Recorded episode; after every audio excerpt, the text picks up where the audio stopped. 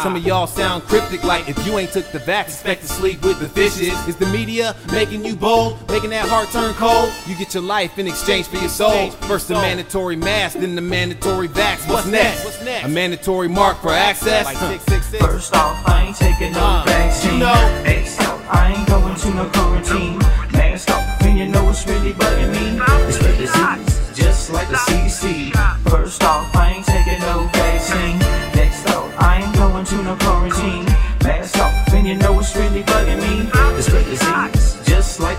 like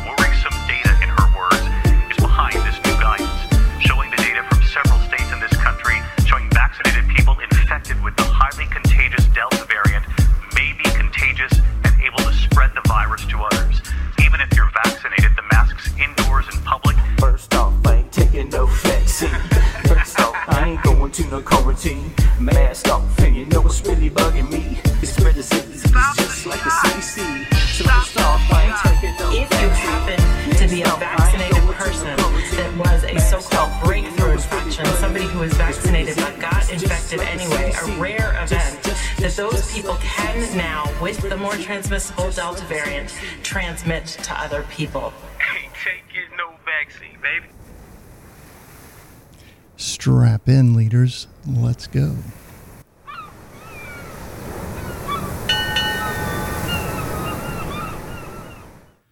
Good morning, good evening, good afternoon, wherever you are in the world. I'm Sam I Am. Let me turn the volume down a little bit. Welcome to the Lifeboat live stream.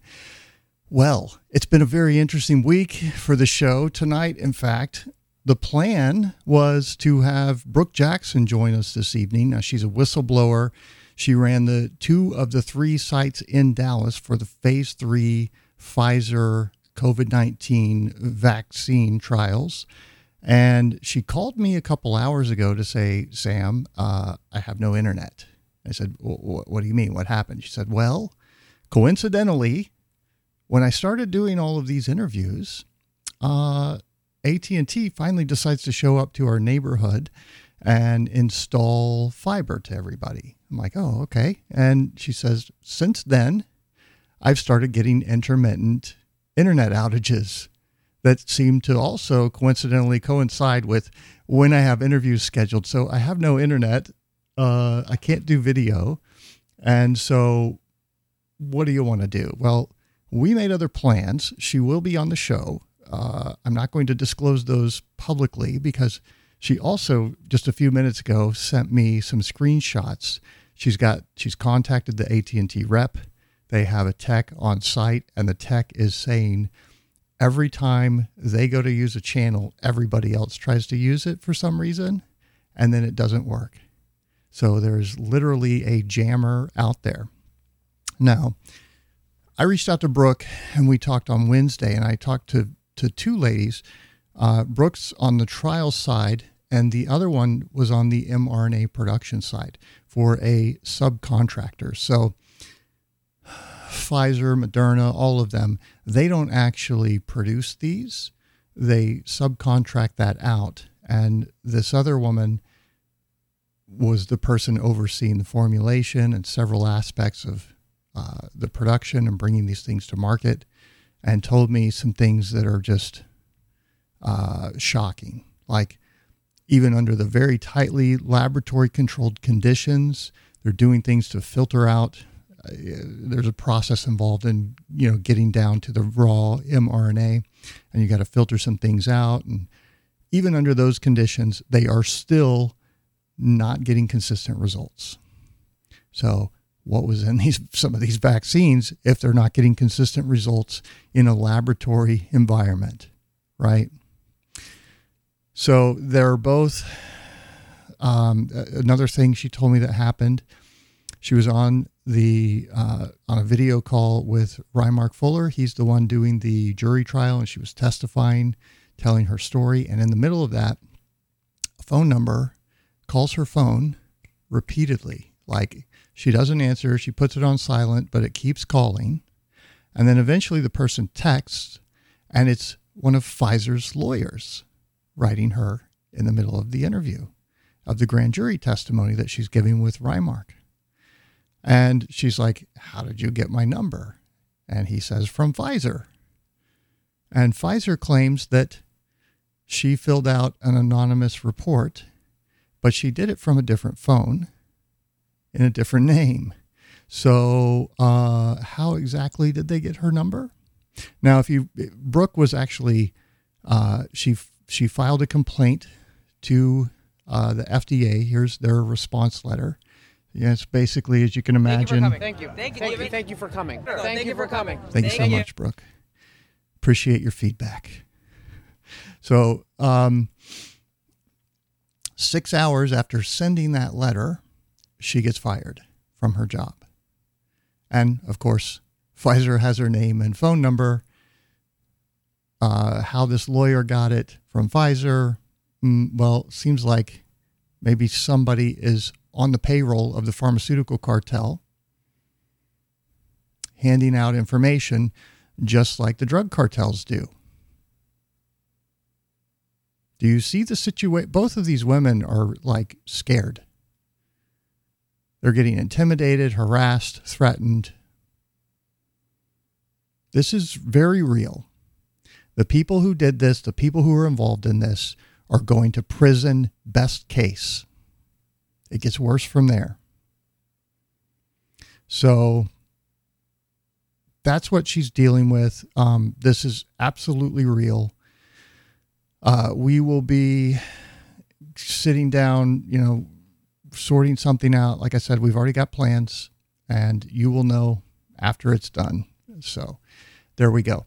Um, what I want to go through instead tonight is something that I watched and I was just absolutely stunned. And it's Rochelle Walensky's, te- not testimony, but um, guest lecture conversation. She did a sit down with, I think it's her school and, you know, full of medical students and so forth. And one of the, I don't know, administrators or bureaucrats, professors, whatever.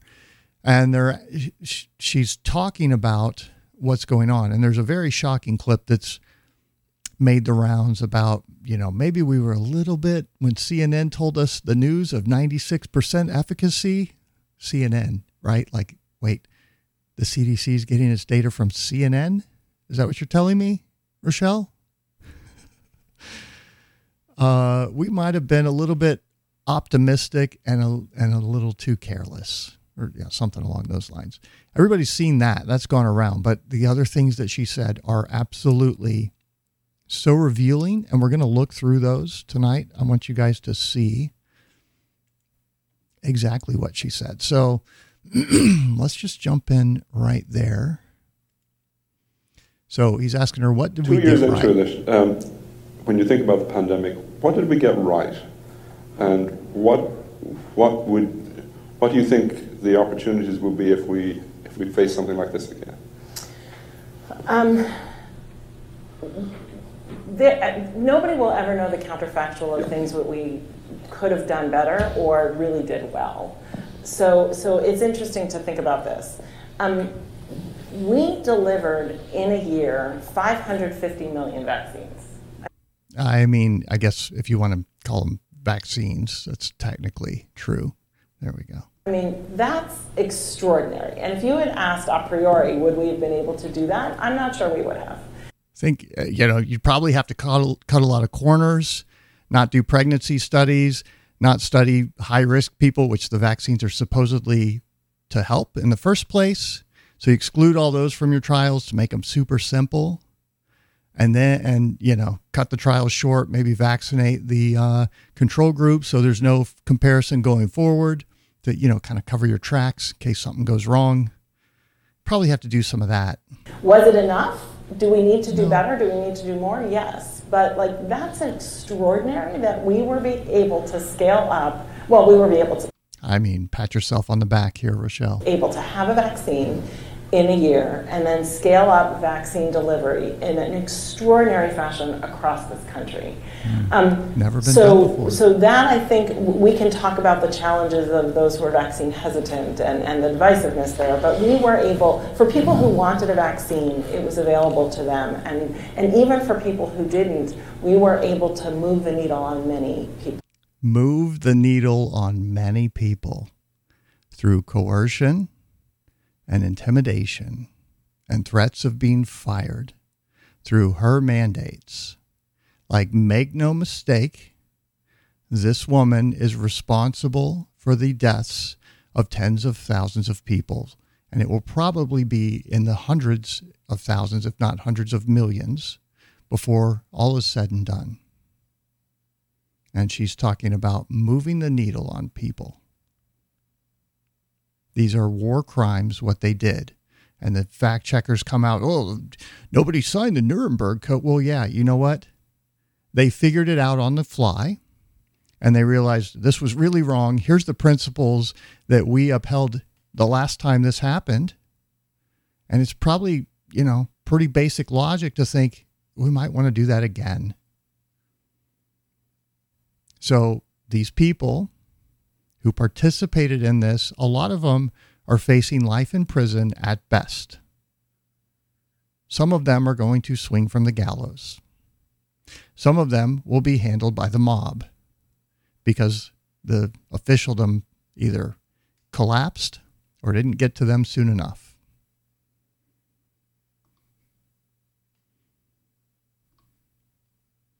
Whoops. Did we get right? You think push they were better. Well, for people who wanted a vaccine, it was available to them, and and even for people who didn't, we were able to move the needle on many people. So I think that that is one thing. That that sure is something. Yes, Rochelle, you're correct. So when So she's talking about they have they have 2000 people working on COVID at the CDC. And she's she's talking through her problems of, you know, it's such a tough challenging role here. Well, I think they've got some morale problems. I want you to listen to this. we look at how we're going to scale up that workforce, um, we need to both bolster the the sort of value of the workforce. And we've lost thousands of jobs in COVID. And We've lost thousands of jobs in COVID. We, meaning the CDC, and it's not that we've lost the jobs as people have vacated them. It, it's there. It's not that we've lost the jobs, it's that people are vacating them, quitting.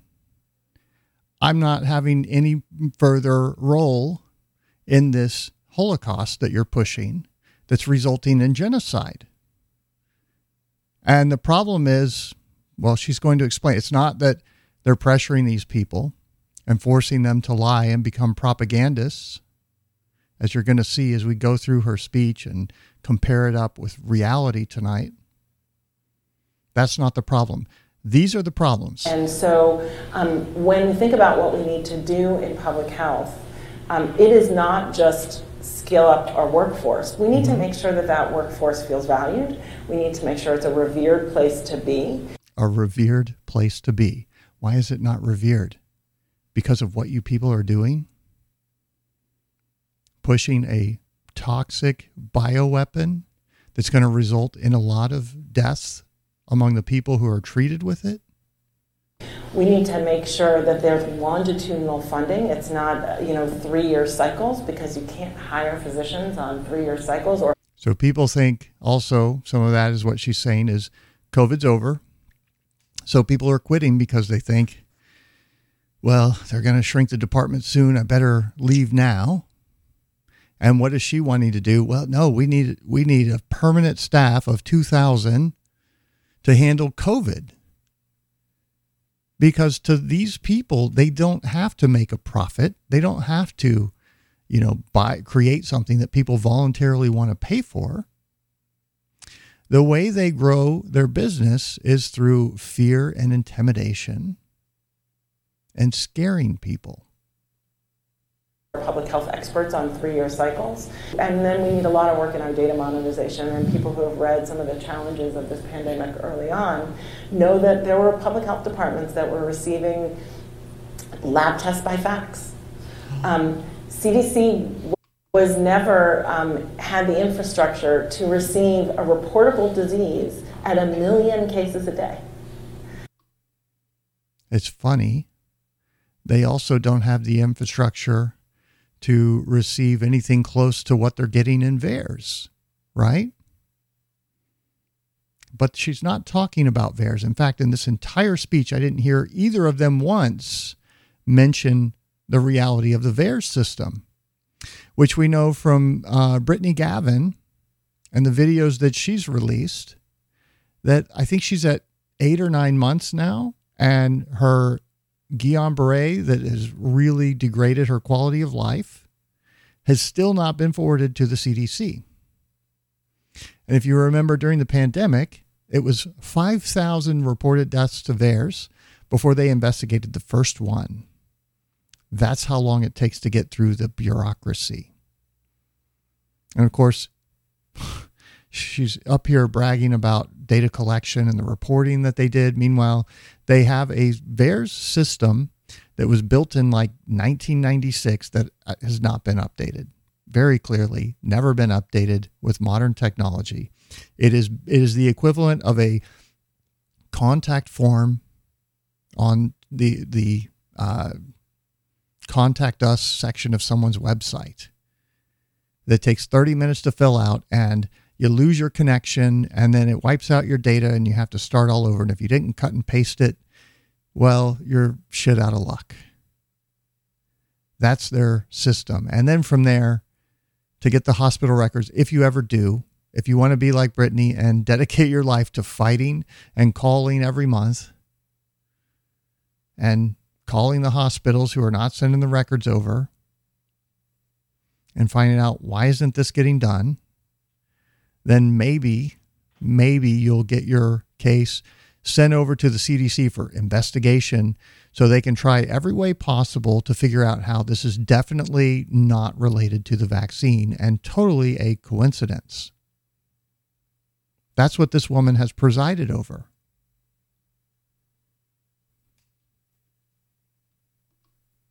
Oh, whoops. Um, of the workforce. And we've lost thousands of jobs in COVID. And then it's not that we've lost the job, well, after, you know, three-year cycles because you can't hire the law. Know that there were public health departments that were receiving lab tests by fax. Um, CDC was never um, had the infrastructure to receive a reportable disease at a million cases a day.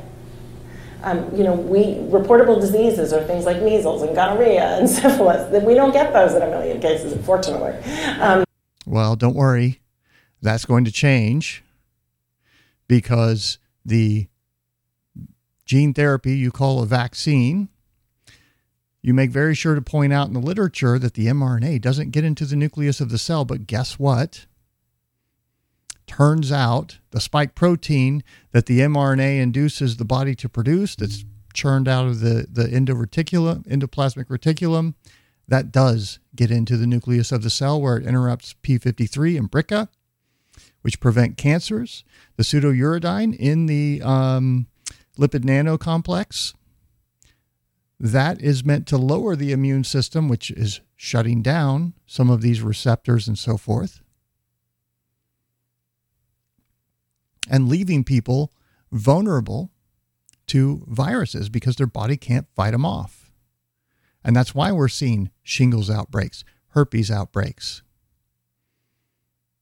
and all sorts of other viruses and so forth. That's why you know we talked about in the last show the syphilis tests that that are coming back false positive because of the three underlying conditions, which coincidentally happen to be also related to the vaccine injuries caused by the spike protein endothelial damage, inability to uh, repair things happening in the cells. but but but the, you know the infrastructure that was needed in order to receive that those kinds of data, um, the the public health infrastructure in this country was too frail to do. Um, one another thing I'm really proud of is our ability to to quickly get data out. Now we will always have people who say we're not quickly quick enough. Um, well, like we're still trying to get vaccinated versus unvaccinated data. We're going to talk about that in a future clip here. So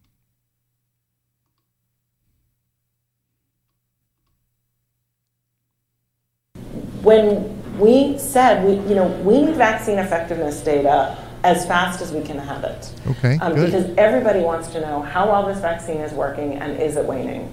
Um, and over the last year, I will say we've published an MMWR every 48 hours on average, which is kind of extraordinary.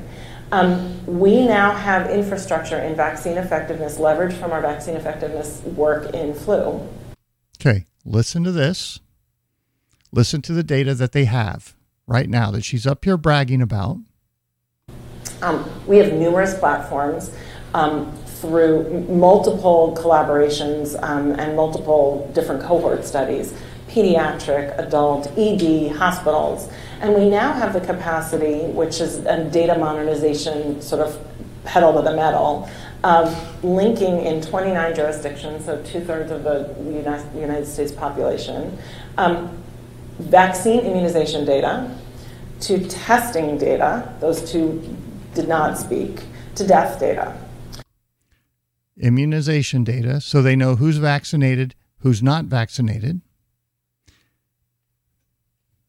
whether when they got the shot, Testing data, those two vaccine immunization data to testing data, those two did not speak, to death data. and deaths. Now, why do they want those? They want to show the people who are not vaccinated die. What could they show? The people who take the vaccine, are they dying? They refuse to answer that question. The people who take the vaccine, are they dying at a greater rate than the people who are not? That's what the data shows everywhere else around the world. But when we look at the CDC data, it's exactly the opposite of everywhere else. In the last show, we showed you the UK versus the CDC, and th- they were off. You know, they were almost polar opposites of each other. And either somebody's not taking the same shot or somebody is lying about the data. Now, there's a 1984 law on the Federal Register that says the CDC, the public health agencies, are required to lie about the vaccine safety in order to promote, you know, the public health. It, they are required to lie to you. And the FDA put out a memo saying, uh, yeah, this vaccinated, unvaccinated thing is off by 16%, which means 16% of the unvaccinated population are actually vaccinated. And when you flip those two groups, you get a delta of 32%. That's how that's and the the US, the CDC versus the UK statistics are off a little more than that. So we know the answers. They know the answers. This is what Del Bigtree and the Highwire are suing them over to get this data. Trump set up a meeting with the CDC. Fauci was there. I think Barrick was there and some others. Ken, uh, Robert Kennedy was there and Del was there. And that's what they asked for. And they said, "Oh yeah, yeah, we'll get that to you." And then they said, "Well, uh, we we don't have that data," which means we can't rig the data enough to give it to you. Which is the same reason that they have collected this massive amount of data, and only a sliver of it has been released because, well, mm, turns out people like me would use it to show that the vaccines aren't working. Why would we do that? Well, because the vaccines aren't working. So they would rather hide it and lie and deceive the public than admit that they are wrong. Um, and over the last year, I will say we've published an MMWR every 48 hours on average, which is kind of extraordinary. Um, we now have infrastructure in vaccine effectiveness leveraged from our vaccine effectiveness work in, in 29 jurisdictions, so two thirds of the did not speak, to death data. And because of that, we can now, within four weeks, look at vaccine effectiveness for cases and deaths um, for two thirds of America. Um, we can stratify it by age, we can stratify it by date of vaccine, we can stratify it by which vaccines you got. That's a lot. That's They have the data. Why aren't they turning it over? that's been a, you know, a lot to be able to do. And then maybe the third thing you see her touch her nose? Self doubt? I'll say is our ability to scale up sequencing and scale up wastewater and scale up um, uh, syndromic surveillance in ways that you know I think are necessary for this moment and will serve us well in the future.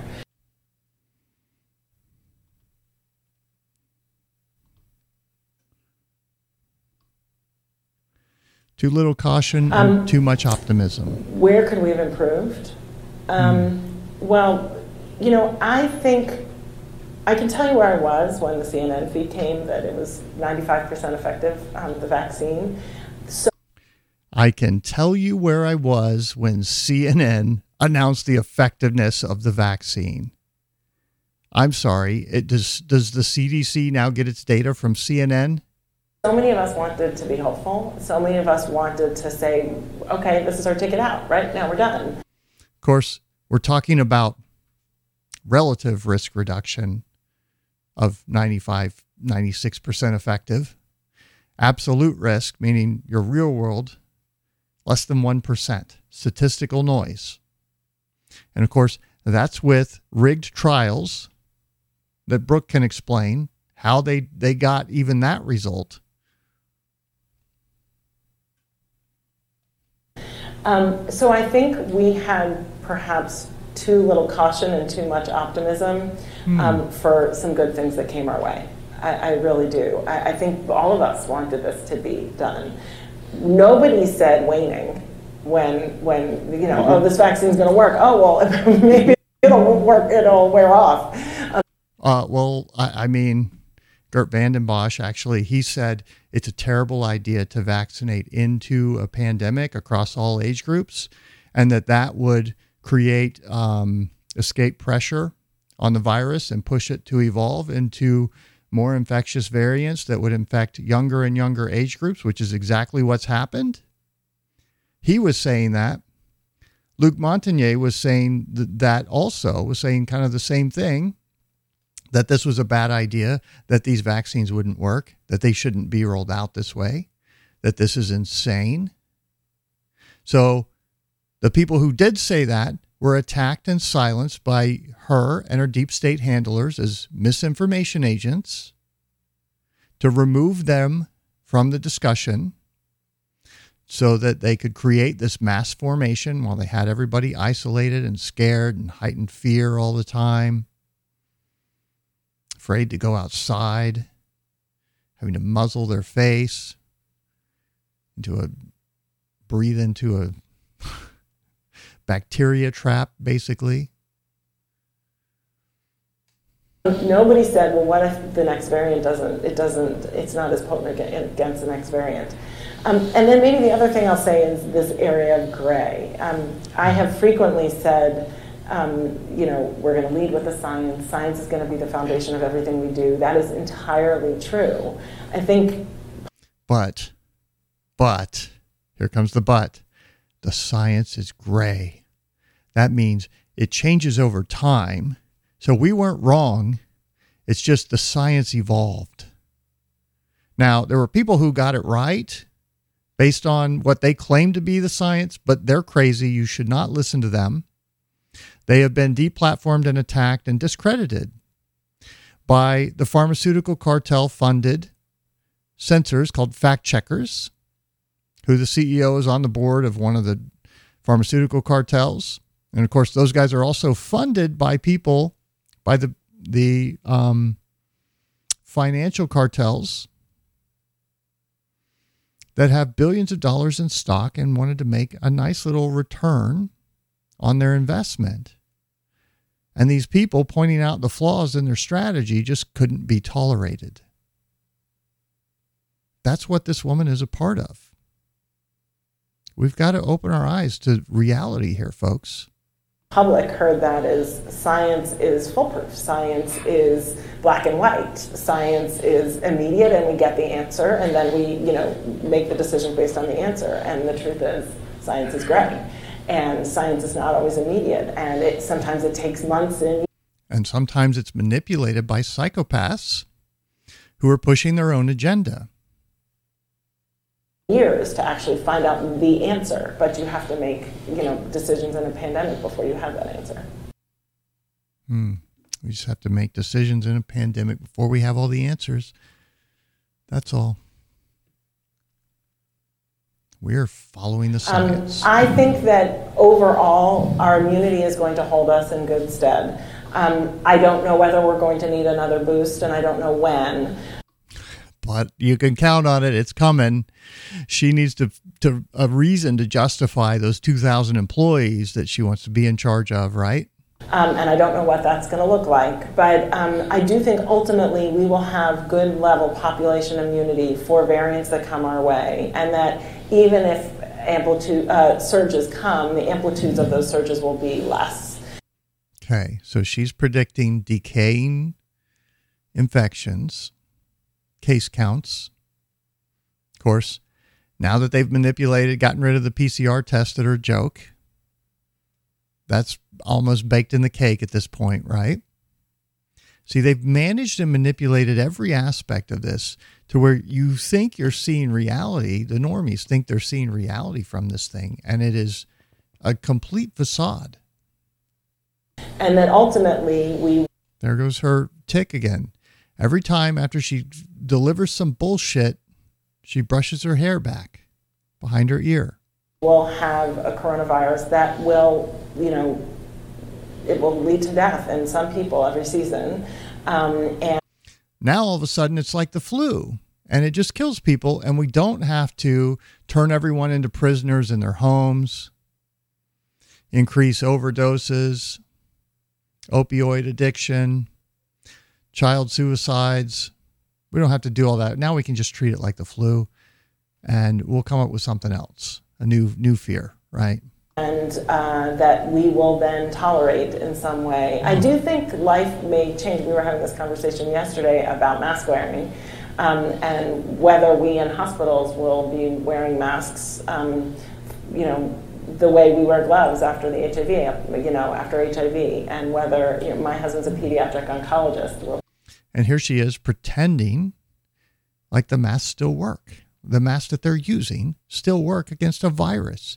They don't, folks. These are not masks to, to provide any level of protection against a virus. It just they just don't work. Is there a reduction? Sure.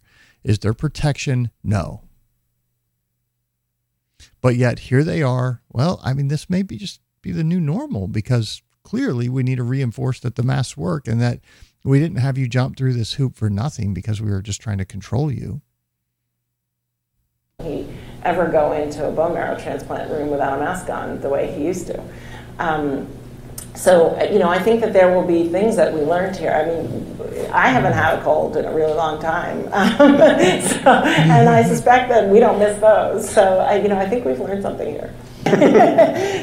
there she is pushing the, the narrative that, well, I haven't had a cold, when the reality is that the coronavirus outcompeted most of these other viruses and coronavirus spread instead of the flu. So I'm, this is a safe space because every piece of advice I've gotten is don't predict what's going to happen. So I have no idea what's going to happen. Um, but we have to vaccinate the world from with from for COVID nineteen. Um, I don't know, Rochelle. That that sounds like you have a pretty good idea of where this is going. Sounds like you're predicting there. Of course, why would Africa? need this COVID 19 vaccine. Have you seen their cases? They're doing better than anybody because they've ignored it for the large part. Why do they need to get vaccinated against something that's not a threat for them? Your science does not check out.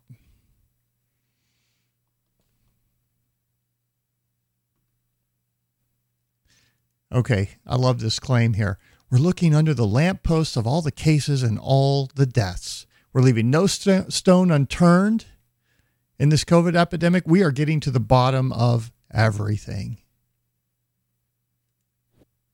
The, the easy answer is I know I'm going to be wrong for half the country. so, so now that There's her fake laugh again. And what is she doing? She's playing politics as if everyone in, you know, half the country's on the red team and half the country's on the blue team, and I'm on the blue team, so the red team hates me. And she doesn't want to acknowledge that some of us are tired of playing puppets with the puppet master, and we're rejecting all of it and saying, enough is enough. Get out of my life. You're a psychopath. You belong in a prison cell, best case, for the rest of your life. I've accepted that, um, or some some fraction of people will be unhappy. But no, I, that it's a little bit tongue in cheek. But you know, one of the things I think that's really been a challenge here is on the right side of every news screen is the number of cases and the number of deaths from COVID. And that's because we're counting them and we're looking under the lamppost of all the cases and all the deaths. And there have been so many other things that we're counting that don't make the headlines. Mm. You know what did make the he- headlines? Those cases and deaths and hospitalizations that you're getting to the bottom of when it turned out that 40 to 60% of those COVID hospitalizations were not hospitalized for COVID. Why was that, Rochelle? I thought, I mean, you were leaving no stone unturned, but you didn't know that 40% of the, the COVID cases were hospitalized for something else. But when they test positive, guess what happens? Oh, the hospital gets a bonus payment for that COVID hospitalization. And if they need a ventilator, mm, another bonus payment. And if they need the drug that you recommend that Fauci's pushing on us, just like he did with AZT during the AIDS epidemic, 20% bonus bribe, whatever you want to call it, added to the whole bill on top of it for the hospital. This is insurance fraud on a grand scale that has cost dollar holders billions and billions of dollars. The people involved in this belong in jail. Wrong button, sorry. Um, opioid deaths, um, mental health challenges, cardio um, screening for uh, cancer screening. I, Of course, who created the opioid epidemic? The pharmaceutical cartels, right? We've covered that with the Pharmacist series from Netflix. And uh, uh, crap, I'm blanking on the, the one that just came out that was excellent that told the enforcement side, the DEA's story in all of this. Of course, made them out to be the heroes when really it was this one pharmacist who brought down Cleggett, who was the you know pill pusher in uh, New Orleans, in something parish.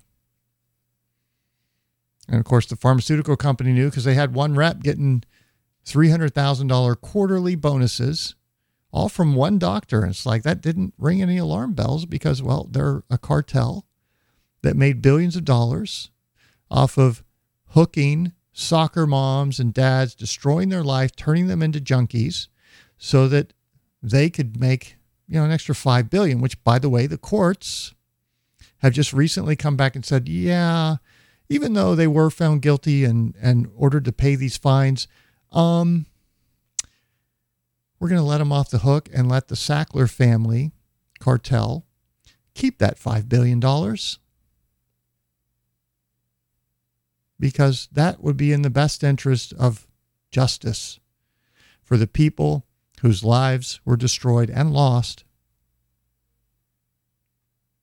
for a company that lied to the FDA, misrepresented their study, fabricated study data, lied to doctors, manipulated doctors, bribed doctors with trips for speeches and things all the time.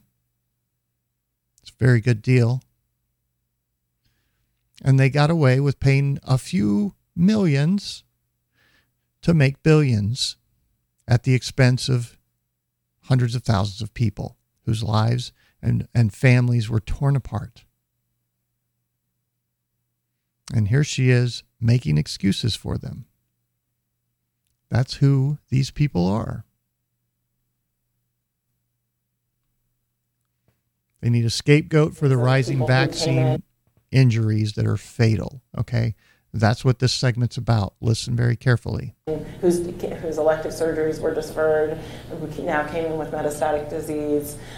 So, see, during the pandemic, we had all of these people who weren't getting to see their GP, weren't getting checked out for cancer and so forth, getting those diagnoses. And now it's a huge problem. So, what are they going to do about it? Um, so, we're not tallying that as much. I think we will be tallying that in the future, but we need to make decisions now. And so, and as I said, you know, those decisions have to be related to, um, you know, they have to be able to be applicable to New York and Navajo. So they're not keeping track of that, but they're definitely going to be in the future. Why? Because they need a scapegoat for the vaccine deaths. And one of their strategies, they've got a half dozen here. We've covered most of them. You've got uh, there's the HIV testing. There's that's the big one, and then now we've they've added another one to the arsenal, where they're going to blame people dying of cancer on missed diagnoses during the pandemic, so that these people can get away, hopefully, with murder. That's their plan here, with mass murder of tens of thousands of people already. And these vaccines, these gene therapies haven't even taken their toll yet. Um, and so that's it's a lot. We get a huge amount of feedback. Um, we do. I mean, our our COVID nineteen response at CDC is two thousand people. We might be faulted for not making the right exactly the right decision in the moment, mm-hmm. but I don't want to be default, uh, faulted for not making a decision because mm-hmm. that in and of itself is a decision. Um, so mm-hmm. so I you know the people were surprised by our infection quarantine guidance that came out just after the holidays. We needed to make a decision. Um, something needed to be done because we were about to see a million cases a day. And we were hearing about hospitals who couldn't get blood culture bottles because FedEx wasn't delivering. We needed to make decisions because cases were nearing a million per day. Fabricated cases filled with false positives from their fraudulent PCR test that can, couldn't differentiate between influenza A and influenza B. They just had to make a decision because it was just such a huge number. This whole thing is such a giant lie. There are too many people out. So we, we needed to do something. Um, and, you know, this is our Super Bowl moment, oh. right? this. I mean, we're tired, and, and I know I know what I know what ID faculty do in a. And she's talking to the class, that you know, the students out there in the audience. Pandemic, we're all tired. This is what we were called to do. This is what we trained for. We would kind of never hope we'd be here, but this is what we were trained to do. Um, this is what we were trained to do. This is our Super Bowl moment, our time to shine. We're going to get lots of new funding, more power, more control.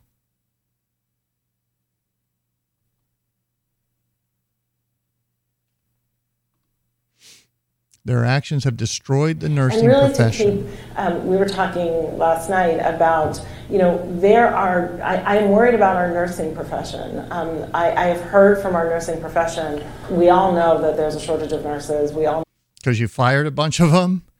For refusing to take particip- for refusing to participate in your gene therapy in your experimental gene therapy that you used coercion to force them into taking something that they didn't want in violation of the principles outlined at Nuremberg that resulted in people being hung and imprisoned for life.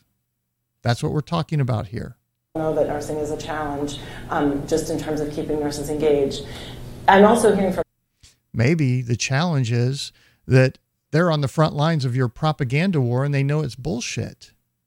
And they're not comfortable taking part in this Holocaust that you're forcing on people.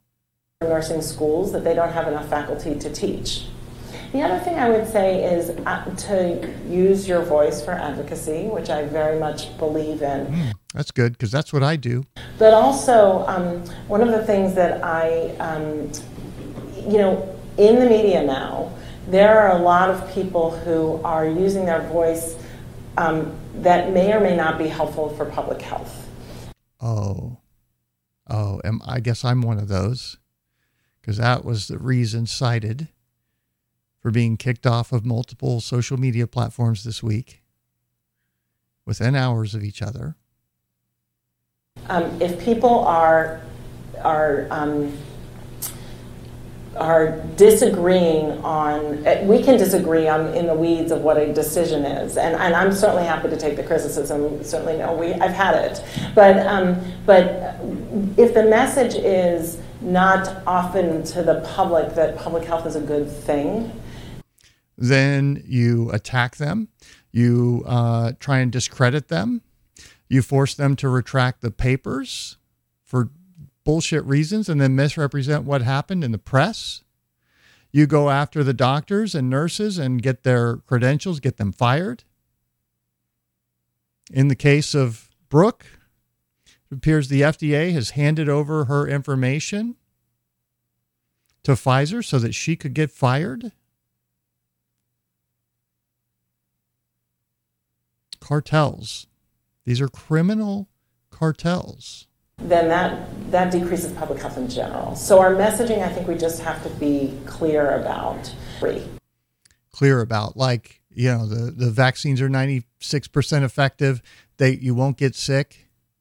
You won't spread it to others when, in fact, none of that turned out to be true.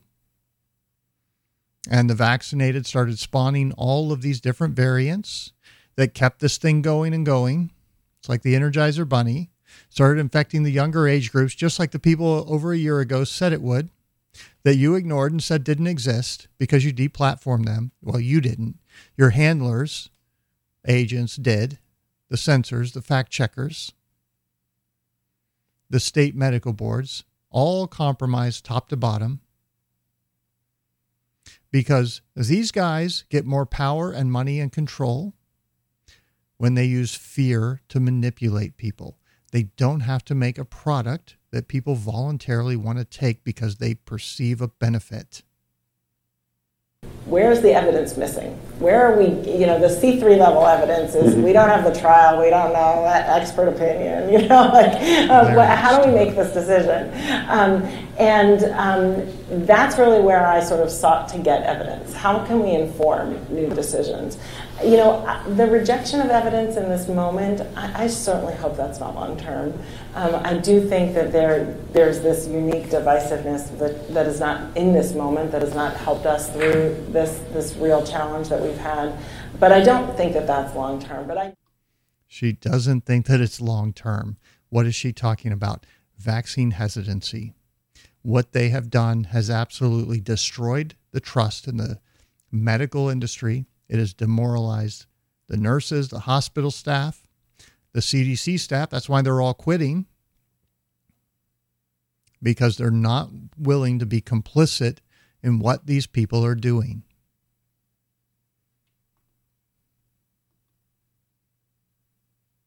They still they still don't understand the science, right? That's the problem with people like me. We just we don't understand the science. Two things that we were all talking about before COVID was antimicrobial resistance and opioids. So antimicrobial resistance from what? Hand washing and all that. Because, you know, it's funny when it comes to antibiotics, it turns out using antimicrobial soaps that kill the bacteria and so forth on your hands, it turns out those create escape pressure for uh, bacteria and so forth to evolve to be immune to the antimicrobial agents. And they're causing problems with our antibiotics becoming ineffective. But yet, when it comes to COVID, vaccinating people across all age groups into a pandemic when the virus is going to be able to interface with the vaccines uh, immunity, which is single antigen, very narrow, that doesn't create any escape pressure. It's completely the opposite there. The science just flips on its head. And then when we get back to bacteria, it just flips back the other way. And then it starts working like normal again. That's what the that's what following the science means here to Rochelle. Right, and and no, not right. Um, those are still going to be huge problems. Both have gotten worse. Yep, and one of them's created by your organization's failure to do its job, and that is exactly what we have again. Right through this this um, COVID pandemic, I had the great pleasure as a vice chair of IDS of HIVMA to go to the Hill um, and to meet with congressmen about the importance. She's very proud of this, going to the Hill the opioid epidemic just before COVID started. And what was striking to me, first of all, is usually I'm only permitted to like my Massachusetts, people only wanted to see me if they were Democrats. Um, and several Republicans um, uh, met with me, which was a first for me, all over opioids. Um, and when I would meet with them, they, I would talk about endocarditis, I would talk about spinal epidural abscesses, um, and they had no idea what I was talking about. So they knew opioids as, as death or, or you know, survival. And we in medicine know of opioids as many of the long term manifestations, mental health and medical. Oh, well, you know, there's another one. It's funny. Putting people in isolation causes mental health problems. What else does it contribute to? Well, in adults, it contributed to overdose deaths. That's how they choose to commit suicide, Cre- increased addiction rates, and so forth. In kids, they were more likely to attempt suicide. So that went way off the charts.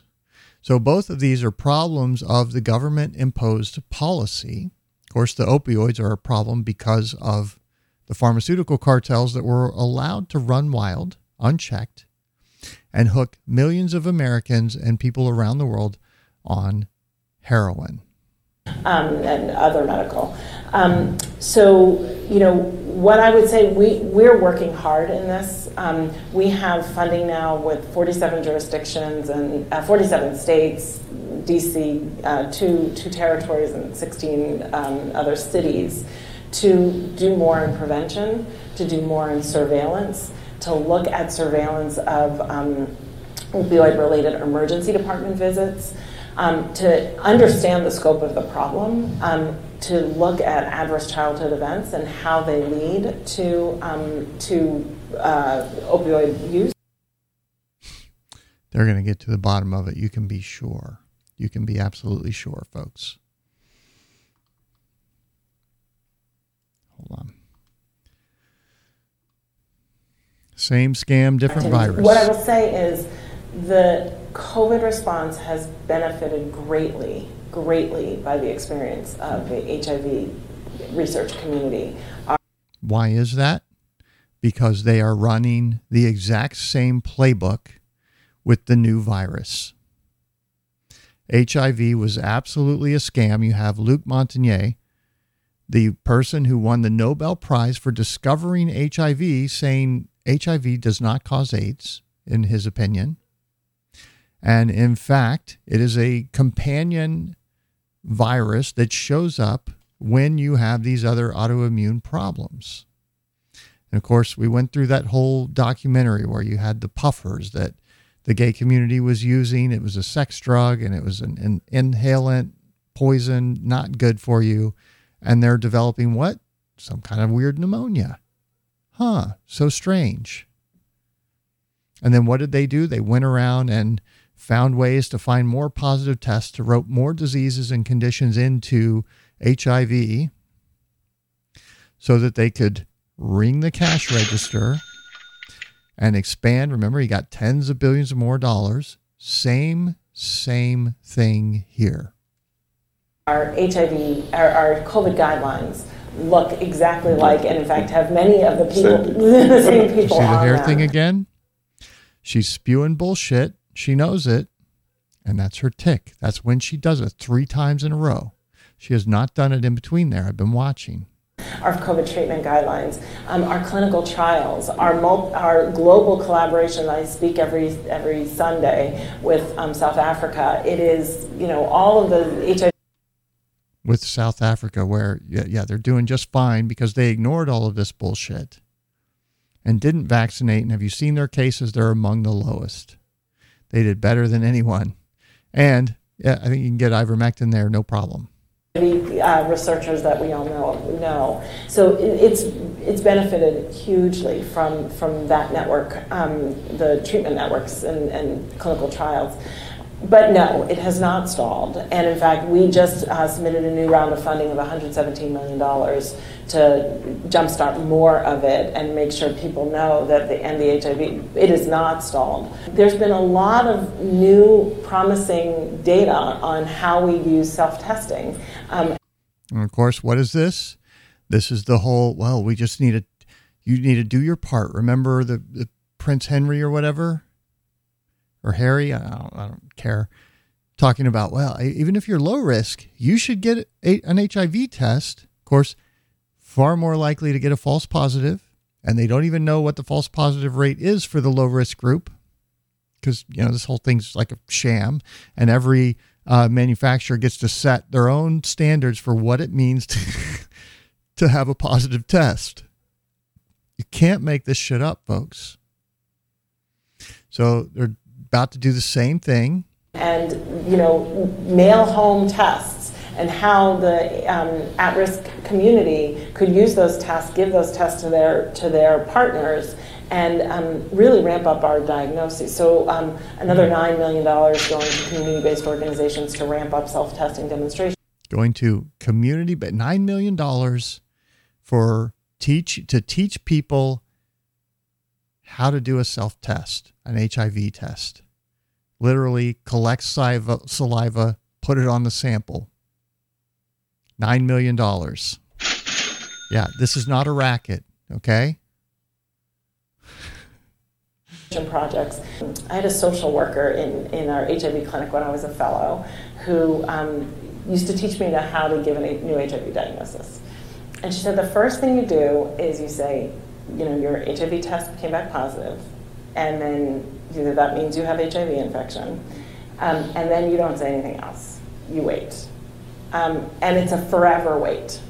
But the first thing that comes out of somebody's mouth is usually the most important thing to them, and then the thing that you can address. And it could be, am I going to lose my job? Where am I going to get meds? Is my baby infected? Like, you don't really know what that is unless they say it first. And so, you know, people have often said to me, how do you get, how do you convince people to get vaccinated? Um, and the answer is, well, you listen to the reason they haven't been, right? Because you can't really address all of the answer, the reasons. You have to sort of say, you know, what is your reason? Oh, well, I'm so glad you asked, Rochelle. Let me give you my reason for not wanting to get vaccinated. It starts off with, you know, this gene therapy that you guys rolled out as a vaccine, even though it's not really a vaccine, and that's not what uh, the regulators were actually describing it in talks and so forth, but it turns out, you know, like 95% of the people wouldn't take a experimental gene therapy, so you couched it as a vaccine. There's also the reason that, you know, like you change the definition of what a vaccine is from uh, immunity, or sorry, from keeping you from prevention, from stopping you from getting the virus, to then immunity, to now some level of protection that kind of has something to do with it. Of course, then there's the fact that, you know, the spike protein is a bioweapon, and that's what the mRNA induces the body to produce. So it's literally poisoning you from within.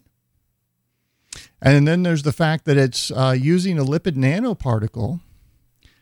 And you, you tell us that, well, we, this, these aren't new.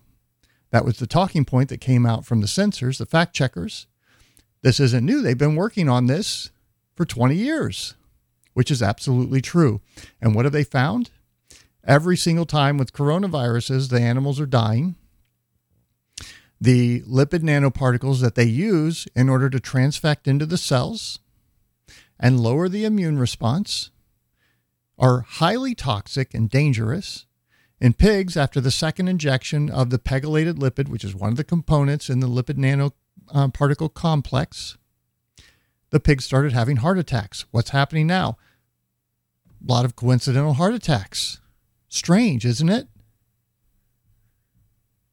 So there's another reason, Rochelle, why I'm hesitant to experiment to roll the dice so that you guys can ring the cash register and get a little more power and control over others.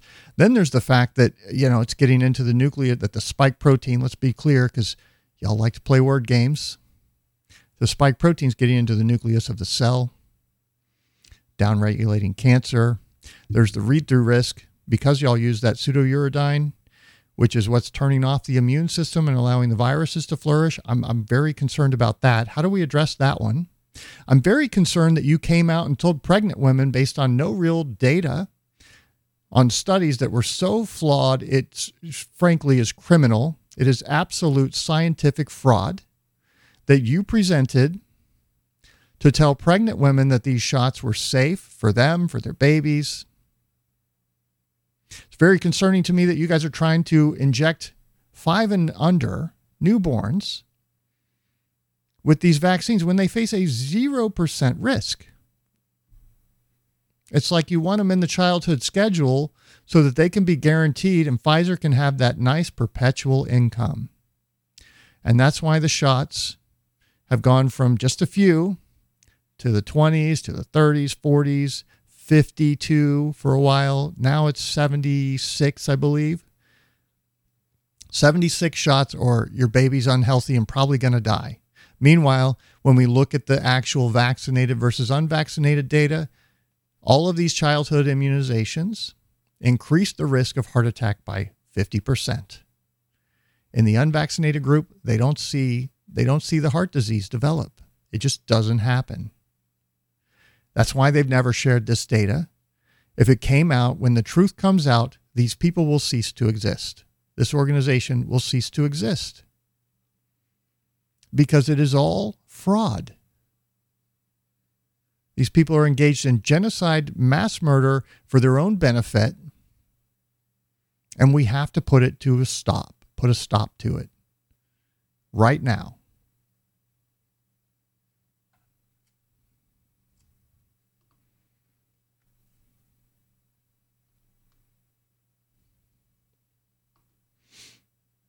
Oh, no. I know how challenging it is to train. Oh, that is it. Okay, there we go. okay, I want to jump back over here and show you what's happening now. Shock is from the Mail Online. Shock is Australia's expert panel on immunization reveals it never recommended controversial COVID vaccine mandates be put in place. what? No, we didn't say that. Now nobody wants to touch it, right? Why is that? Are they trying to save themselves here? Now, nobody, for, it was your decision. Nobody forced it on you. you could live a prisoner in your own home, in a police state. You don't want to take the shot that doesn't prevent infection and spread, which makes it totally useless as a vaccine passport. But don't worry. We're going to use the vaccine passport to further control you anyway. We're going to tie it in with the central bank digital currency to make you a complete slave to the system that we can turn off and deactivate anytime we want. And all you'll be able to do is go away and die somewhere, live in like a leper colony on the edge of the city, outside in the wilderness somewhere, hunted like animals, maybe. Who knows? It'd be great.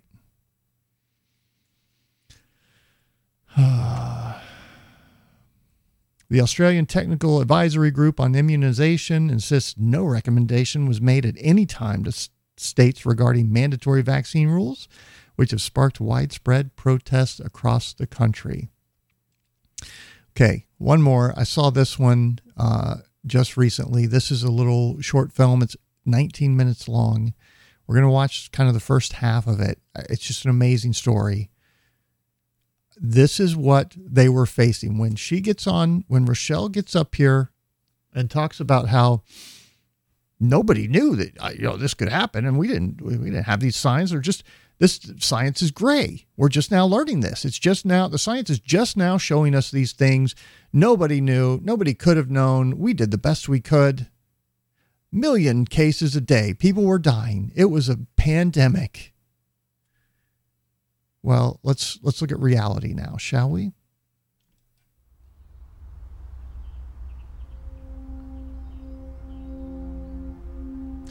In October, Dr. Andrew Hill tasked, was tasked to report to the World Health Organization on dozens of studies from around the world evaluating ivermectin for the treatment of COVID 19. Uh, Dr. Hill talked to two American physicians, Dr. Uh, Paul Marik and Dr. Pierre Kory. Now, both of those we heard from during the uh, Ron Johnson hearing, the second opinion one. They were both there, both spoke. I made clips of them and posted those to Telegram. And uh, I don't know if all of them are out on Rumble. I should probably put them up there. Uh, about the exciting data they were witnessing, and they, they shared this with Dr. Tess Lawrie, and you're going to see her in just a second here. Then something happened. Dear Andy.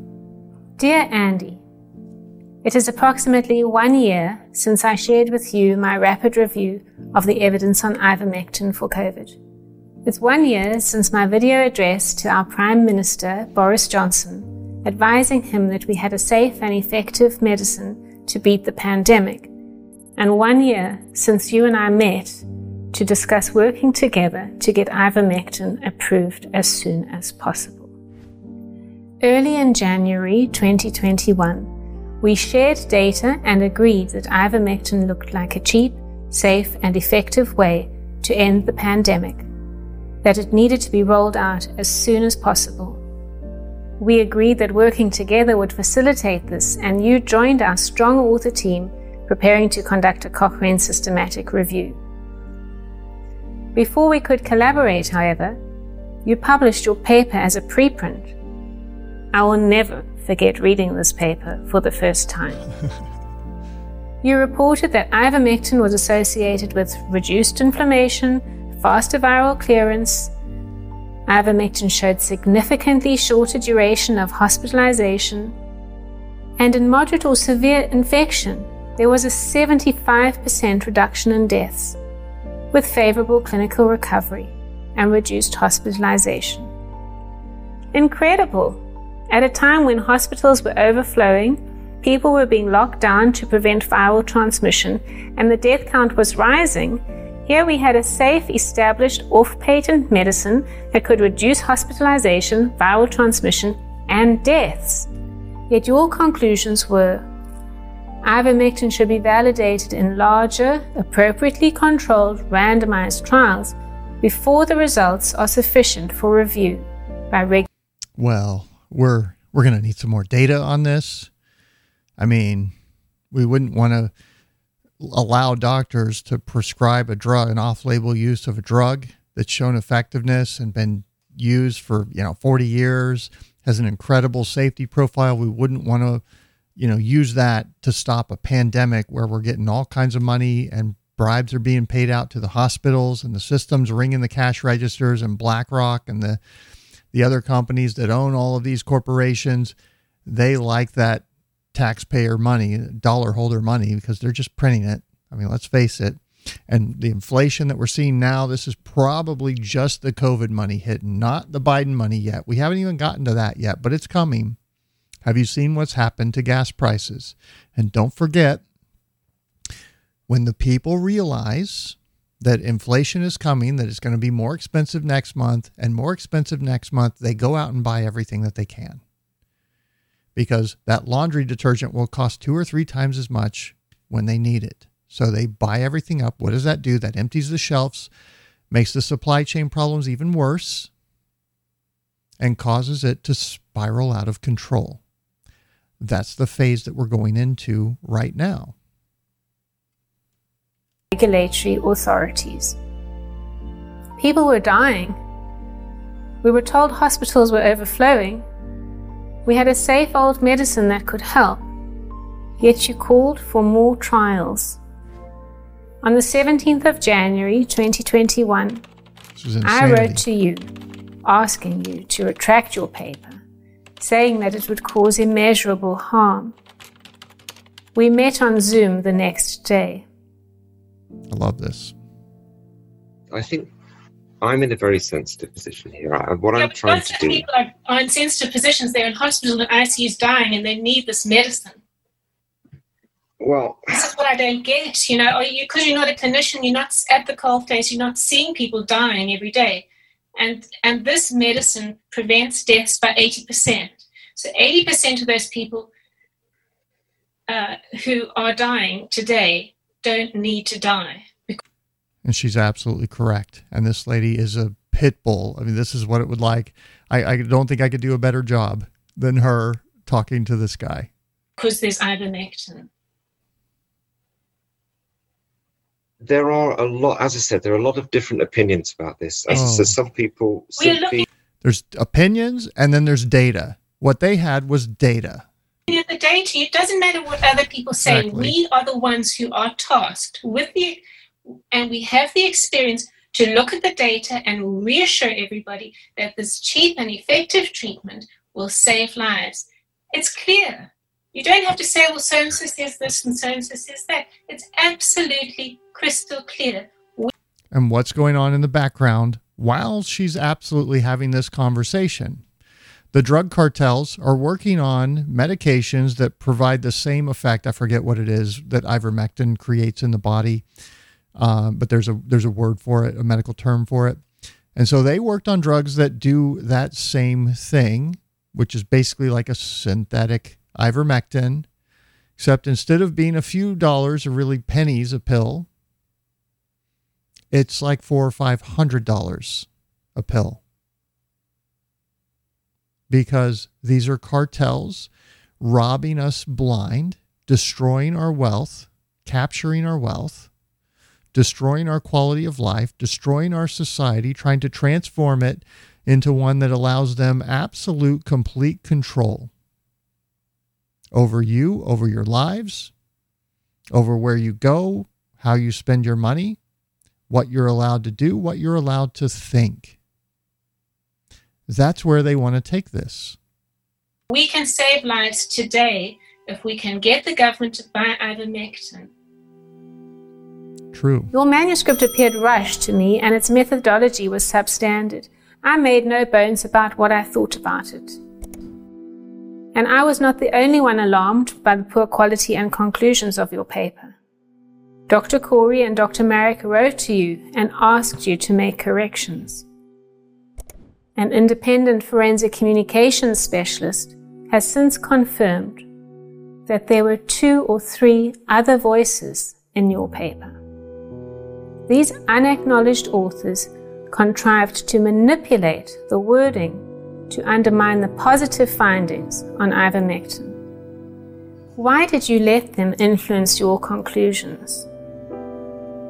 Whose conclusions are those on the review that you've Oh. done? Damn. It's Who's, a who's, consensus. list, who's not listed as an author? Who's So what happened there? Oh, damn, I'm just hitting all the wrong buttons all of a sudden. okay. What happened there? The drug companies, sorry, the drug cartels sent the pharmaceutical cartels sent their fixers in to him. And of course, just like police are on the payroll for the drug cartels, he's on the payroll for Pfizer. Because if he does them this solid, when he gets out and leaves the FDA in a year or two, he gets that nice, cushy 250K, 350K consultant job for several years. And uh, life's real good for him because he mel- helped make the cartel billions of dollars. By suppressing this, of course, if this came out that this was an effective treatment, guess what? the EUA is no longer valid. It never was because this was effective from the start and they knew it and they actively suppressed it and let people die so that the CDC, the NIH, the pharmaceutical cartels, the hospitals could all ring their cash register, the testing centers, let's not forget them. Remember the one guy, one one lab, 25 million in his pocket, set the thing up specifically for COVID. It is an absolute scam what all of these governments do. They are literally groups of criminal enterprises within this bigger mafia known as the state working to pull off the biggest heist. And that doesn't just mean they steal the government stuff, it means they use their powers, their influence, in order to force a solution that costs billions and billions of dollars and they get to control and dole out to their friends who then reward them very handsomely later. It doesn't matter what laws you put in place, if you get the right people in, eventually these jobs attract the wrong people. They will get control, get power. They will subvert all the rules, all the regulations, all the intent because you don't get to interpret the intent. The original author of the law doesn't get to interpret the intent. intent. The state does, the bureaucracies do. And they're going to do what's in their best interest, not your best interest. So if you think the, the answer to this is just, well, we, we just need to get the right people in or we need to fix this, you're not thinking about this problem. You don't comprehend it. Actually contributed. Well, I mean, I don't really want to get into. I mean, it, the, I think it, needs to be, it needs to be clear. I would like to know. Yeah, me who, too. Who are these other voices that are in your paper? Think about Brook getting the call from Pfizer's lawyer during the middle of her grand jury testimony for Reiner. Cartels, people with bribed people on the inside doing their bidding, giving them intel, giving them Brook's name and phone number, telling them that she filed a complaint so that they can fire her. Hours later, getting channels shut down, apparently interfering with her internet at her house. The other whistleblower was scared of someone putting a bullet in her head. I'm shit you not. That's who these people are. That's who she's wanting him to reveal. And you know exactly why he's never going to. Or we know exactly why he's never going to. That are not acknowledged. Does Unitaid well, okay. have a say? Do they influence what you write? Unitaid has a say in the conclusions of the paper, yeah. Okay, so um, so who is it in Unitaid then who is sharing the, the, the, who is giving you opinion on your evidence? Well, it's just the people there. I, I, I, I thought Unitaid is just a charity. I, is, it, is it not? I'm sorry. Did, did you not talk to him? I, I mean, you don't know where this came from. Is that not important? The credentials of the person giving the feedback. The charity yeah. actually have, so they have a say in in your conclusions. Yeah. I'm compromised.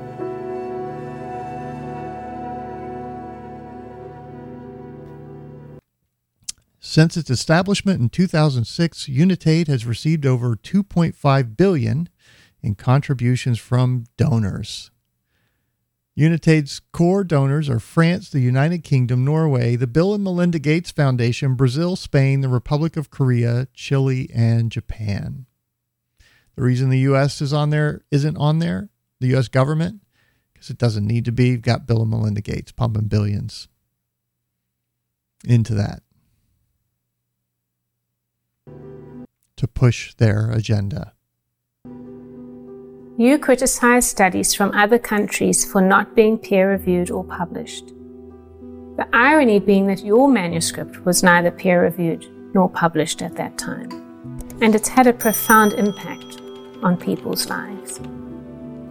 Indeed, when we sent our own comprehensive review on ivermectin to UK authorities, we were told that Dr. Andrew Hill's review says the evidence on ivermectin is insufficient and that more trials are needed.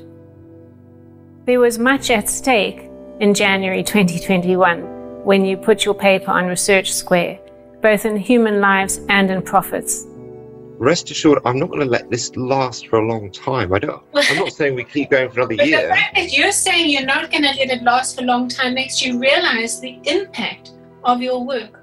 So, how long mm-hmm. are you going to let people carry on dying unnecessarily? Up to you. What is what is the timeline that you've allowed for this then? This one was amazing. Love her. Well, I th- I think then it goes to the WHO and the NIH and the FDA and the EMEA, and they've got to decide when they think enough's enough. Because and how do they decide? Because there's nobody giving them good evidence synthesis. Because yours exactly because the data is being manipulated that's being presented to them so that they can claim, well, I mean, we were given bad data. The science is gray. This is certainly not good. Well, when yours comes out, which will be in the very near future, at the same time, there'll be other trials producing results which will nail it with a bit of luck, and uh, we'll be there. It is already nailed. But what I hope is that this, this stalemate that we're in doesn't last very long. It lasts a matter of weeks, and I guarantee I will push for this to, to last for as short amount of time as possible. Toe the line or be pushed out is what he's telling her. So how long how long do you think the stalemate will go on for? How long do you think you'll you'll well okay well, allow the stalemate from my, from my side okay from my side every single new trial that comes through we're going to be aggressively adding it on and i think end of feb will be there six weeks yeah well guess what that didn't happen did it how many people die every day? well, there is a whole group of people who think that ivermectin is, is, is complete rubbish. It's not talking about them. I'm not talking about them. Of course, we also had the the one science, the one study they did that didn't provide an effective dose was underdosed by a lot, and then we had the one that was way overdosed to cause people to get sick. To say, "Oh, see, it's not safe. It doesn't work and it's not safe. Why would you take that? And that's essentially the science that he's relying on there to say, well, not everybody thinks that it works. Absolute criminal fraud. I'm saying we know the evidence. How many people what die a day?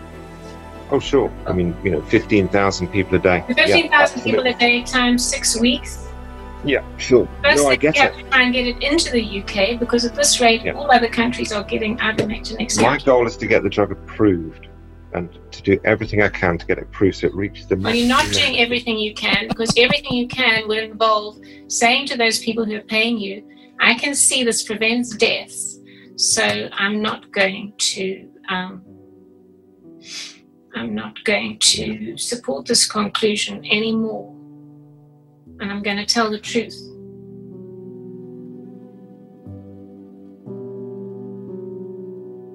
Wow. Billions have been spent on PCR tests. Okay. Oracle Films, that was only like the first half, and it's just so incredible. Uh, this is at oraclefilms.com, and it's a letter to Andrew Hill, is what it's titled. Uh, and I will drop the URL in chat here for however what, whatever sort of lifespan that has. Okay. Um,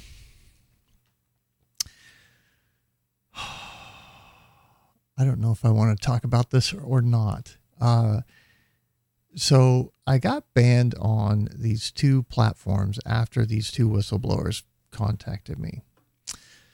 And um, it's frustrating, right? Because one of them had a five month long thread of vaccine injuries that anyone who took the time to look through with a brain would conclude Houston, we have a problem because it showed all of the independent testimonials. Remember the Australian nurse that called in, said 20 people an hour presenting for heart problems. Remember the ambulance reports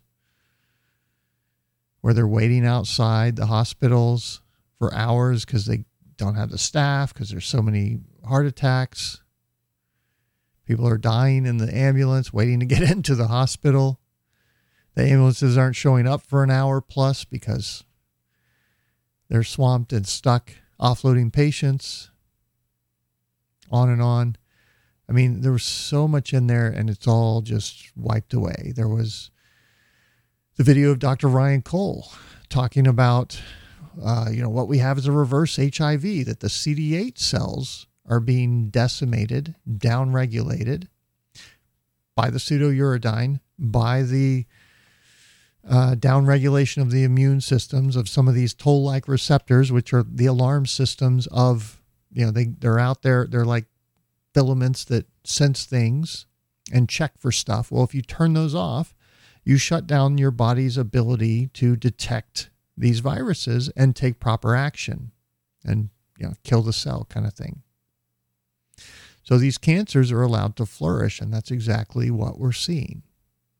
And we're also finding out that the mRNA when it's being printed it's pulling I think it's a MHS3 um, from the cell. Now you have 3 and 6 and those two get put together they kind of pair up and they work to validate DNA. But because the threes are depleted, the sixes aren't don't have any threes to pair with. So guess what? The validation process of the DNA is not getting done, which is going to lead to mutations, and those mutations are going to lead to cancers down the road. That's what they've done with this bioweapon that was you know, Fauci replaying the whole HIV AIDS epidemic.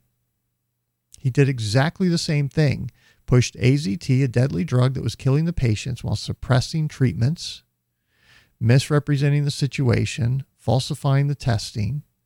That was Kary Mullis, and the uh, the inventor of the PCR, who was calling him out for it. He said back then, this is a misuse of the PCR test. And guess what? He said the same thing about COVID. This is a misuse of the PCR test. This is it's fraud what they were doing by manipulating the cycle threshold, how many times they double the genetic material that's there in order to detect it from where it used to be 20, 22, 24, 26. That's pretty much false positive territory. All the way up to 40, 45 cycles that they use for COVID until you get vaccinated. Then it drops back to 26. But the unvaccinated, they stay at 40, 45 until they did away with the PCR test because, well, they didn't actually detect SARS CoV. They were detecting influenza A and B virus. And apparently, nobody's ever been able to isolate it without mixing with other cells, and on and on. Um, I don't even know where I was going with that. Just got off on a complete tangent. So, like that. Oh, oh yeah, the, the, that Ryan Cole video, six hundred and I don't know, 20, 40,000 views. I, I I didn't check it, but that thing was just constantly still going. Like a thousand people, probably a week, were finding that video and watching it, and it is so applicable and relevant to what's happening right now. Um, and that's gone and I was like, I was uh, depressed over it and upset at the whole th- situation and um, just frustrated and um, I'm not wanting to be on this planet sometimes, you know? Like, well, how did it get this bad? Uh, see, and knowing, you know, the foresight that I have of where this is going, it's frustrating at times. Um, and so then I, st- I started calling my girlfriends that advise me and on stuff like this. And, um, I start talking, I, I'm having a conversation with Aaron and going through what happened and all. And this is the next day after the accounts were all taken down. Of course, that impacted uh, earnings coming in from one of the channels. Um, and in the process, I realized that actually this is universe, higher self, God, however you want to think of it, pushing me in a new direction. And so, like, the reason I want to talk about this and tell you guys about it is for you to start seeing these opportunities in your life as well. Um, So here I was all upset and frustrated that this is gone and oh my God. And, uh, you know, one, one, these were accounts with tens of thousands of followers that I put a lot of work in and emotional energy into. And it's like, poof, sorry, no. And they're gone. Um, and I came to realize that I was just being, that while one door was closing, another door was opening. Because the day before, when I was talking to one of the whistleblowers, the one who, you know, was doing the mRNA formulations, she's vaccine injured. And she had, I'm not going to go into a lot of details, but some pre existing conditions that they told her she should definitely get vaccinated for, that she should definitely not have gotten vaccinated for. And now she has serious complications, had Guillain Barre and was paralyzed and fired by doctors. Basically, they, they canceled her appointments, sent her an email saying, find another doctor. Health insurance company couldn't believe it because she was constantly going to the emergency room because her doctor wouldn't treat her that's what these people are putting up with. And um, I'm an intuitive. So, like, I pick up emotions from people and things like that. And I could feel like this really strong urge that I'm supposed to help this person. And so I invited her. I'm like, I do Reiki and I told some stories that I'll tell you guys now, I guess. Uh, that's something, Reiki's energy work, if you don't know and it's used for healing and and uh, things of that nature. And it's something I've just always known how to do. Uh, we had a when I was in elementary or middle school, we brought home the the hamster, the school hamster for the weekend because you could take it home and take care of it and then bring it back Monday and it wouldn't be at the school on air conditioned for the weekend. Um, and we brought it home and it was like sickly and you know, laying on its side and arms up like it's about to croak. So we got a box, you know, about that high and that big or so, and put some new bedding in it and moved it out of the aquarium cage into this box. It did a little better, but was still not doing good. Now, my mom, who reads palms and uh, you know would, would dress up as a gypsy to go to parties and read palms and have fun with that whole thing and tease people probably a lot like I do um, she said, Hey, let's do energy work. So she did some and put the mouse back in the box and it did a little better, but then was getting back to where it was sickly again, looking like it's about to die. And my brother tried it, nothing. And then I I did it and worked on it for a little bit. And then we put it back in the box and this mouse that was literally like that with it, you know, like looking like it's about to croak. A couple minutes later was bouncing, jumping out of the box, right? so that's um that was first time that I did it. Another and, and I've done it on and off, you know, at different times. But another one was with uh, a girlfriend that was, you know, the business executive and uh, a former fitness model and bikini model and uh, just really awesome lady. But she had leukemia and uh, TMJ and a degenerative bone disease. And one night her face was on fire. And she's, uh, you know, I can see she's in, in discomfort and tells me that. And, and I'm like, well, let me do some energy work on it. And so I worked on her for a few minutes. And she's looking at me shocked, like, what did you do? It's gone. All of the, she's, she described her face as feeling like it was on fire. And then it was just all of a sudden gone. And so I, and then I would do more on her after that because it really helped her. Um, and she told a friend about that who was at the, this Millennium 3 training stuff that, that I did. And, um, her friend had been, this is a mutual uh, girl that we all knew in common from being up at the center. Uh, she had been in a car accident and was bedridden for three days and not getting any better. And so they asked me, Sam, can you come over and maybe work on her and help her? And so I'm like, sure. So I drive over there, I park, I get out of the car, and as I'm walking across the parking lot to go up the stairs into the apartment, uh, my body starts hurting. And I'm like, what in the hell is going on? And it was like different shoulder here, leg down here, and and whatnot, uh, head in a certain spot, and and then as I get to the stairs, it goes away, and I'm like, oh, okay. So I get up there. Her friend answers, takes me back to the bedroom where she's laying in bed, and I say, okay, does it? I want to see if I'm right here. Does it hurt here, here? And I described all the places that hurt on me temporarily. And she's like, yeah. And I said, does it hurt anywhere else? She says, no. So I work on her for a little bit. It was 30 minutes, an hour, something like that. And then I leave. And the next day, her friend is shocked. Like, what did you do to her? She's up moving around and, uh, you know, was like not a, not even it's complete night and day difference. Um, and that, so like, that's the whole intuitive thing.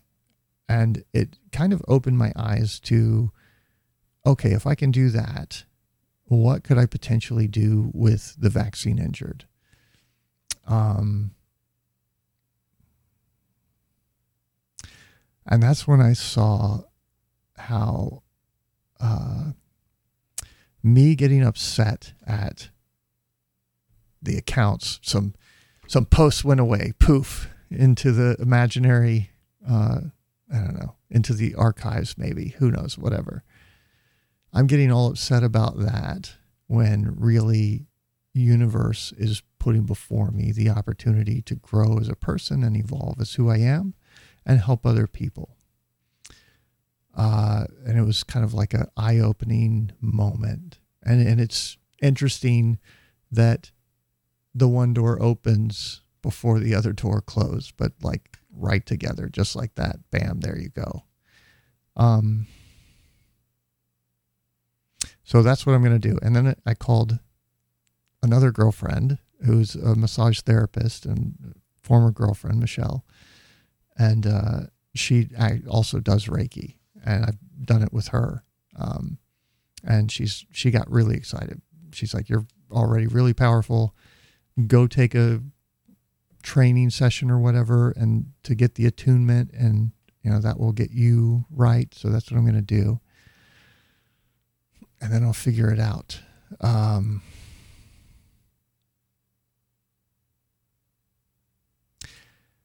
I want at the same time, what's also happening, I feel like, as part of this, is it's telling me to move the show, like kind of like I do. You know, I did XRP for a while and then moved to the election stuff.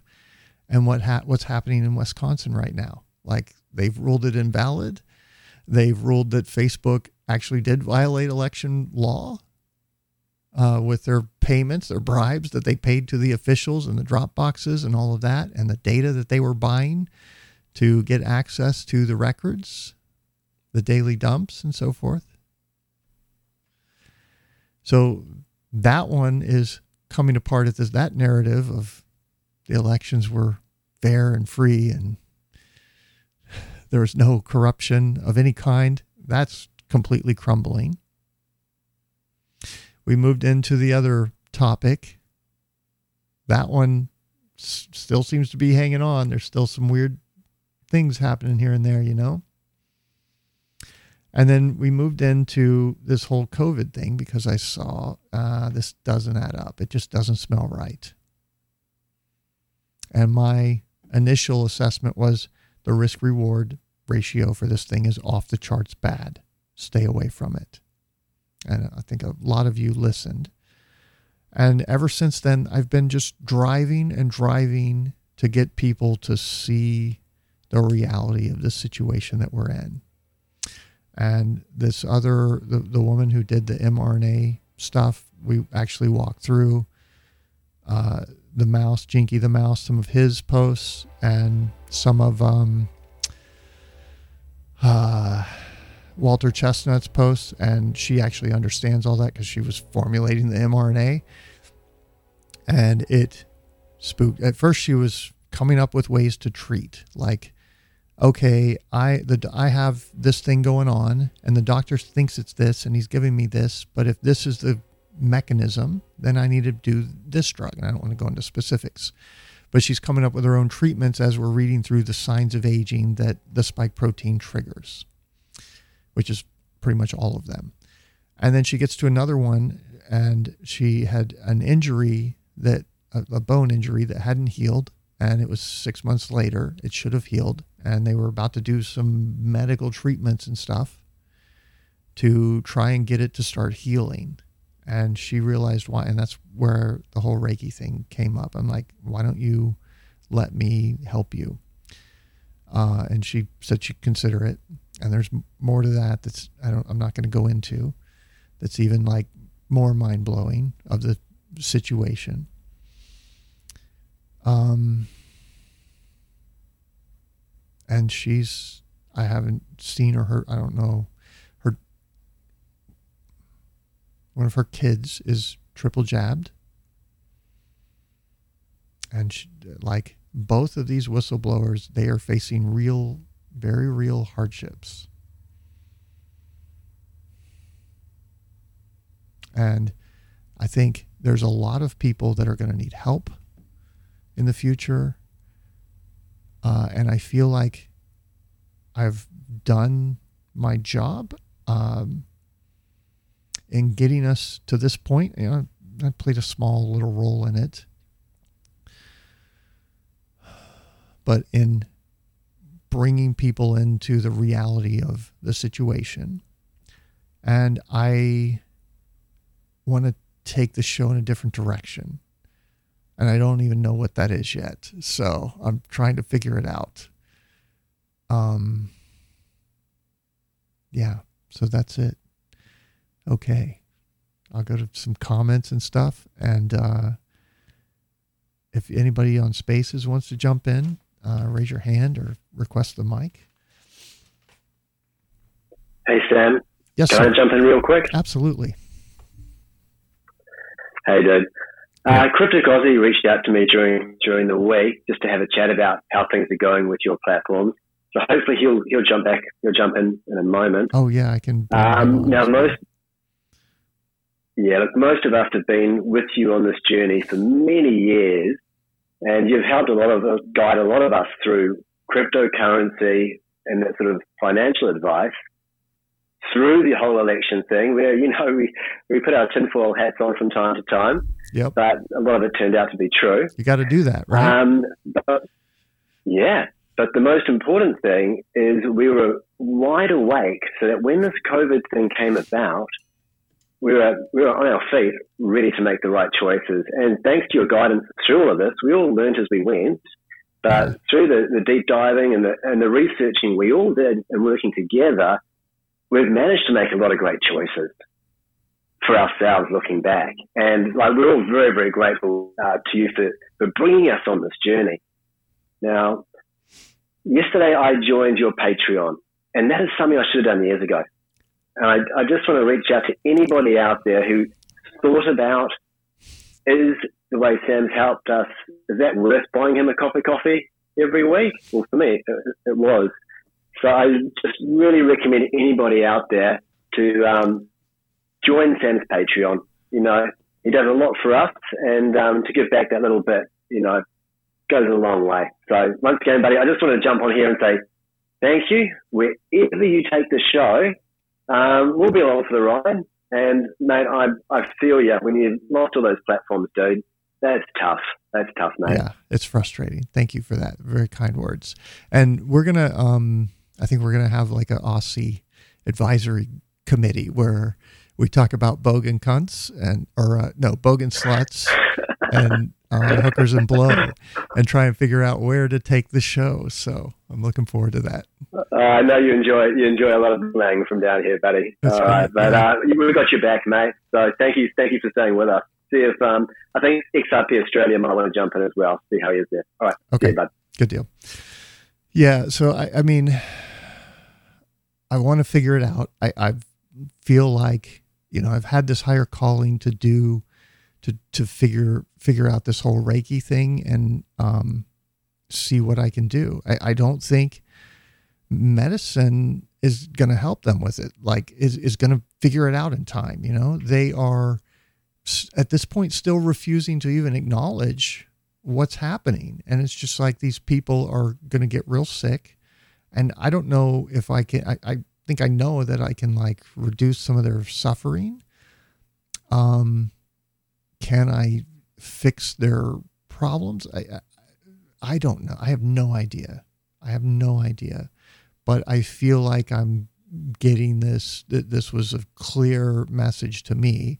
And this is how I look at, and, and, and it's, so many people would have this experience and not learn the lesson. And um, I feel like this was an opportunity for me to really look at it differently and see what's at play here, like why this all happened. And it's, I think it is all for a reason. Um, and I think your life can work that way too if you choose it, right? Like that's really the message. That's why I shared all of that stuff with you guys in the first place. So there you go. XRP Australia, uh, you should be coming in here. Sorry, I just saw you. Go ahead when you're ready. Oh, you're muted. Unmute XRP Australia if you want to come on. Okay. Okay, you hear me now? Yep, gotcha. Yeah. Uh, yeah, I'd just like to say thanks as well, Sam. I've been following you for, oh, yeah, at least probably three years, I guess. Yeah. It's, um, it's always been a fun ride. And, um, yeah, you do an awesome job. Um, yeah, just to say thanks. All right. I appreciate that. Yeah. I, yeah. I just get frustrated, you know, it's, uh, it's not easy being and and what I'm putting up with compared to like some of these whistleblowers, it's pales in comparison. So it's just like uh, you know, it's not easy. These people have a lot at stake. They have a lot to lose. Their freedom, some of them, their lives. Uh, it, it's gonna it's gonna get really ugly, and I think um, we're going into that phase. And you know, Cliff High, there was a tweet from him about we're entering in the die off phase, and I, I concur with that. Uh, it's going to accelerate, and at some point, the dam's going to break, and these people will figure out what's been done to them and, and what some of the outcomes are likely to be for a lot of them, and they are going to flip out. Um, and I, I think we've got to we've got to be there to to help them. And like a part of, I'm not just going to do Reiki work with some of these people, but I'm going to take all everything I've learned from the show. And that, like this is another thing that really uh, had me recognize what was unfolding for me is like I've learned all the specifics of what's going what the vaccine is doing in their bodies and like I will use that in my work to kind of undo some of that damage um and there was another piece to it but I'm I'm blanking. I'm off in la la land. Um yeah I don't remember but anyway. Anything else you want to add? Um, well, you know, um, the situation we're all, well, especially the unvax situation we're in, yeah, you know, we got a, we got a big requirement, you know, and it's so disheartening to know what's possibly going to happen to all our loved ones who have been vaxxed through coercion and whatever. Yeah. Um, it's going to be hard uh, road ahead, I think. I talked to uh, Erica. So this, so there were four uh, girlfriend girlfriends that I called to chat with and get reflections on, and you know she's she's basically a, uh, she doesn't want to get a she's not vaxxed. She doesn't want to get a fake uh, passport. She wants to refuse to you know go along and participate in this system that wants to exclude her, and uh, she's almost like a hermit in her apartment like me. And, you know, I'm not even under those restrictions, but she is, and she's making that conscious choice. Uh, and she has a friend who she thought was totally on board, and he eventually caved and gave in and went and took the vax, and she was just like shocked yeah. by that. So it the yeah, it's hard. It's hard, but it's important to I think, uh, really consider the potential consequences of making that decision. Yeah. Um, do you know that the government withdrew sale of ivermectin once they found out that worked. So the first part was a little roboty. Can you say that again? Did you know the Australian government through the sale or banned the sale of ivermectin just after they found it started working? They they banned it. Yeah, you can't buy it. You used to be able to buy it off the shelf. I'm pretty sure back in the day. Okay. Um, but um, yeah, if you want it, you just can't get it. I'm, we've been I'm, using. Um, I'm not surprised because if you look at the WEF connections, I mean, it's so clear the people that they've compromised and are part of their little globalist club are the ones pushing the hardest. And in the US, they're trying to yeah. do it, but it's just too big and too many guns and like they wouldn't get away with some of the things they're they're pushing in Canada or in Australia and New Zealand. I mean, I saw where they burned the, the, there was one of these encampments protests. They set all the tents on fire and then sprayed everybody with water cannons. I, I mean, it's just like what what planet am I on? It's so crazy where this is going. It's it's like uh, waking up to a bad dream every day, isn't it? Yeah, it really is. It's sad. You got to pinch yourself to see, see if you're awake or not. All right. Anything else, sir? No, Mark. Have a good one. Okay. Thank you. Thank you very much. Uh, somebody in chat here is saying, uh, Sam, new evidence coming out that DNA has changed. Uh, I don't know anything about Reiki, but can it address returning DNA to a natural state? I don't know the answer to that question. I think the possibility is definitely there. Um, and what came out is that it's actually uh, reverse transcribing into the liver uh, within six hours. So it the CDC has been proven wrong yet again uh, that it is changing, altering DNA, and then we also know that not only does it alter the DNA, but it alters the expression of the DNA, which has the same effect of changing the DNA. And then uh, JP, the the guy in Austin with the red hair that does the really funny uh, parody videos and that sort of thing, he made one that just knocked it out of the park, um, breaking all of that down. It's just it's beautiful. Go and watch it. Absolutely. The testing continues until everyone is awake. Yeah. Uh, you know, I was thinking about that last time I went to the airport and everyone in back, I was picking up a, a friend. Everyone in baggage claim was wearing their mask. I was the only one there that I saw without a mask. And this was Love Field in Dallas a few months ago, I think. Um, and I didn't say anything. And like the next time I go, my plan is to take out my camera, start recording, and give a speech to all these people and spit some knowledge at them that they're probably completely unaware of and see how many masks come off. That's what we have to start doing. We have to start speaking out and waking people up. Now, there's 30% there that are just part of the mass formation and you can't save them. And there's nothing you can say to them, no evidence that you could show them. They are so emotionally invested that they're just not going to um, not going to change their mind. But that 40%, that's who we need to reach. So look for opportunities because we have to bring this thing to a halt.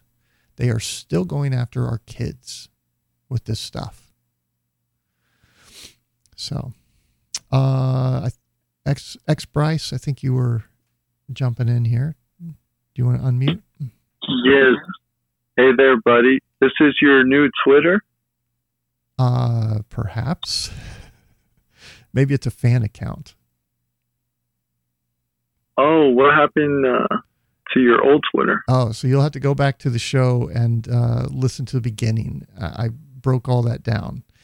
Basically, because of some whistleblowers oh. and some other things going on last week, uh, all of my stuff got nuked. No, yeah, that's what I saw, and uh, I was like, "Dang!" But I love your, I love your stuff. But I was still following on Telegram. That's still good to go, right? Yes. Now, here's part of the problem, though. Um, Telegram has uh, booted Russia Today from their channel.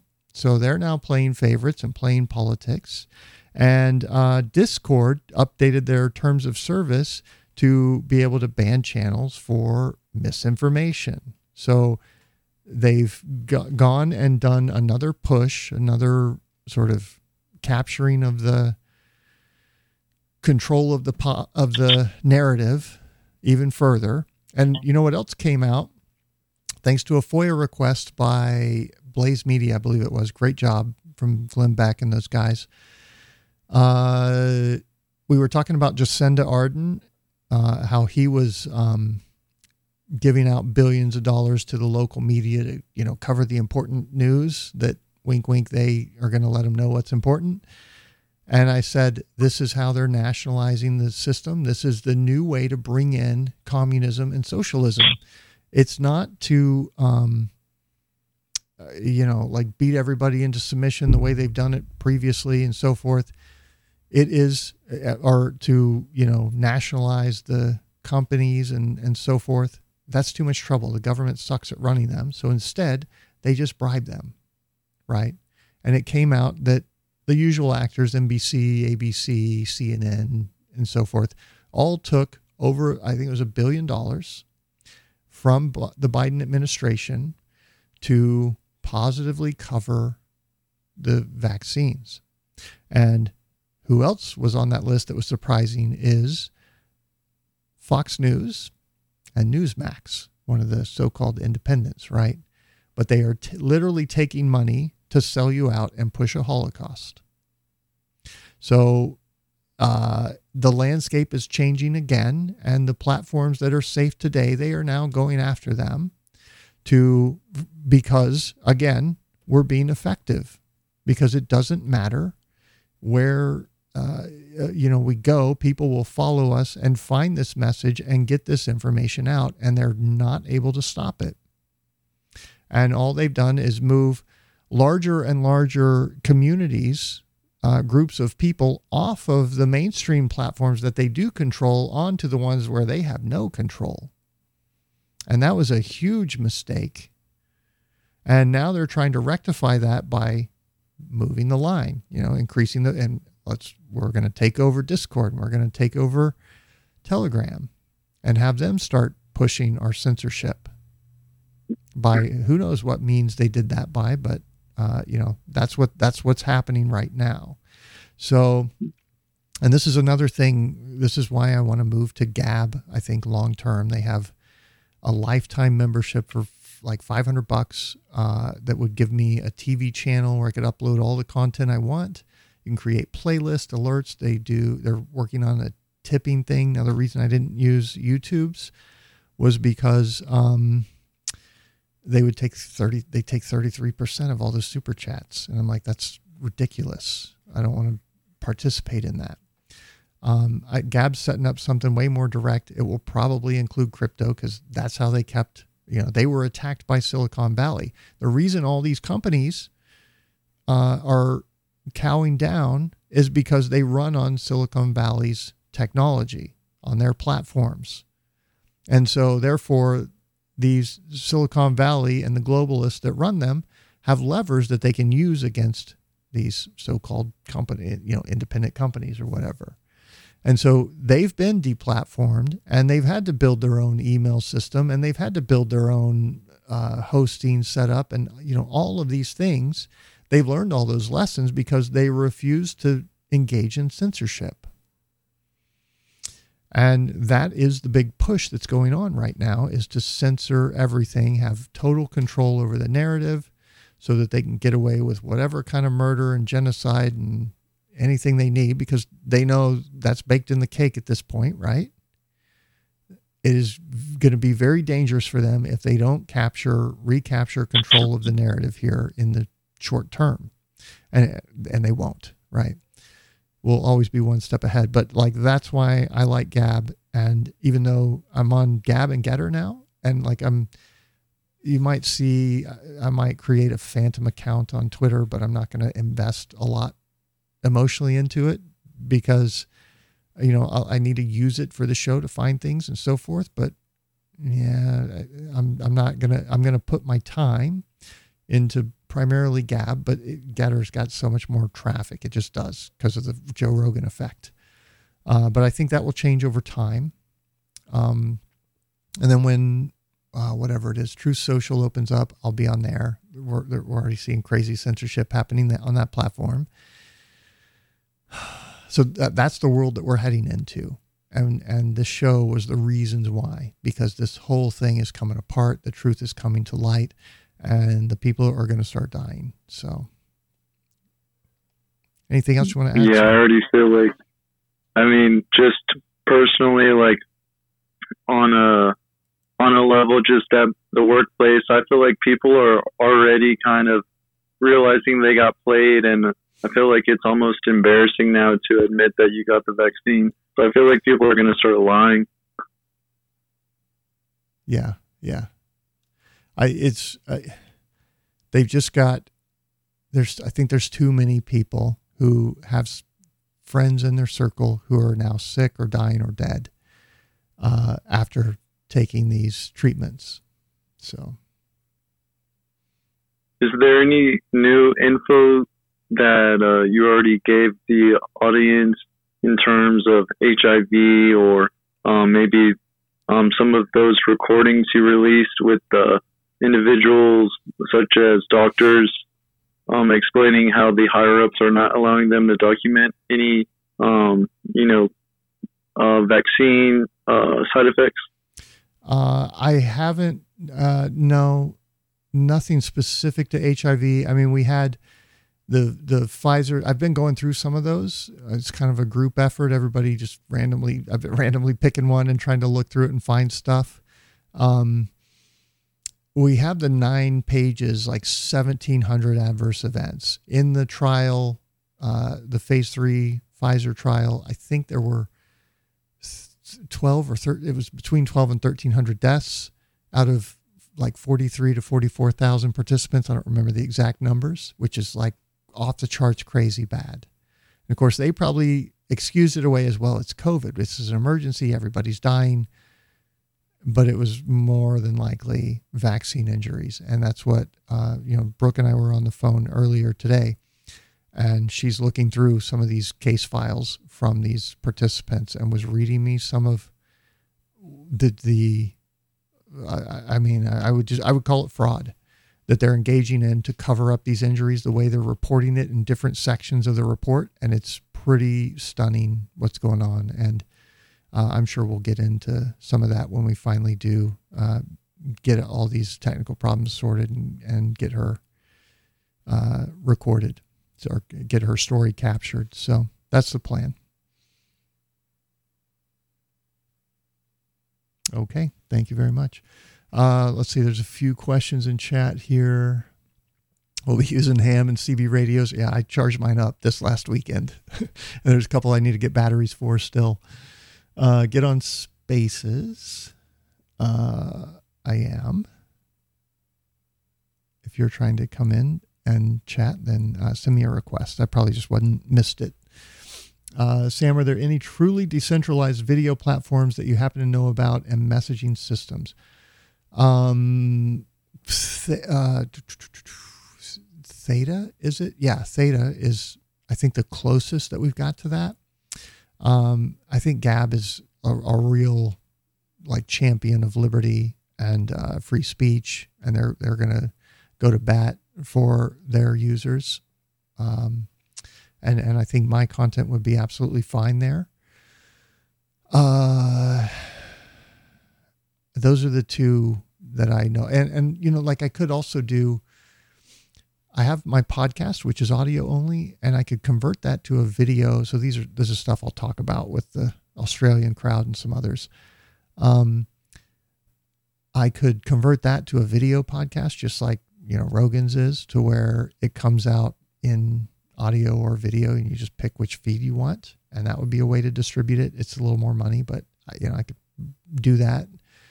Um, and then we've got some other options. A, a, lot of it is like I think getting little clips out because there's people that are intimidated by the two or three hour format, and they're like, oh, so having little f- feeder sites that that give people a taste. I mean, there's so many clips I could cut from this show. I'll probably end up doing that tomorrow as part of this.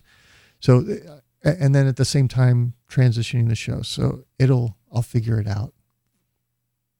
Um, and then the other thing, messaging systems wise, uh, I am, I just went and got, hold on, let me see if I can. I went and set up um, XX Messenger, which is, oh shit, you can't see that. Well, oh, wait, I better not show that. anyway, this is it right here. What What is this? Well, XX Network is a privacy coin. I think it is the gold standard privacy coin. It's not out yet. I mean, it's it is, but it's not. Um, and part of that platform and the CMIX protocol is using uh, a messaging app to obscure the crypto traffic, right? So there's all these things that he's built in to help hide it and mask it and so forth. And I've even got this set up to where it's sending out spoofed messages so that you know there's intelligence to be gathered when a sudden burst of messages happens after a long silence. You can determine, oh, he's doing something, right?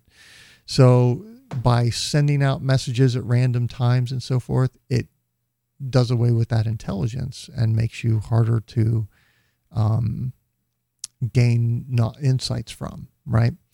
And at the same time, when you're sending messages on this, it's actually obscuring crypto transfers. So it's mixing it in with the discrete uh, payments that are being moved around on the on the uh, Elixxir platform, or I forget. I'm probably mixing up terms here, but like it's working the two work together right to anonymize and obscure any attempts to discover who's involved who's who's sending what to who who has how much of what and, and so forth and that's really what we need is an absolutely we need a digital cash that is uh, completely private and anonymous just like cash is today uh, that is how we defeat the CBDC, right? Because they will want to control it. They will want to be able to tax you on a whim.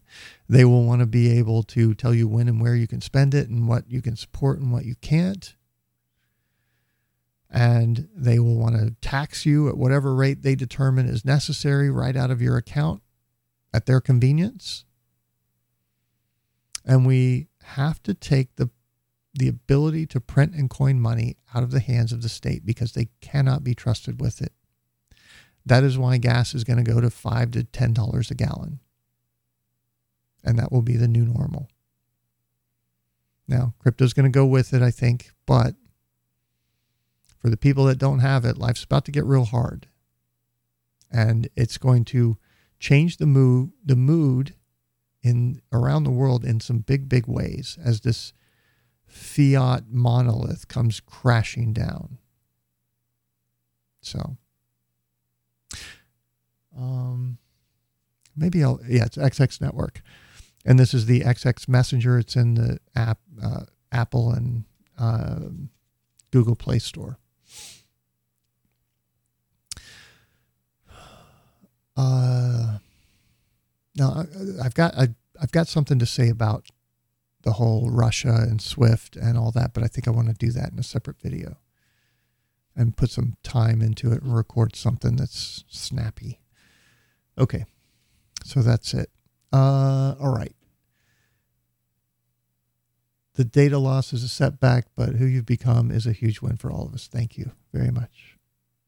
Appreciate your new awakening. Treat the pushers of the COVID narrative as spoiled children in a candy store. Yeah. And so, yeah, it's XX Network. It is, um, let me switch back to comments here.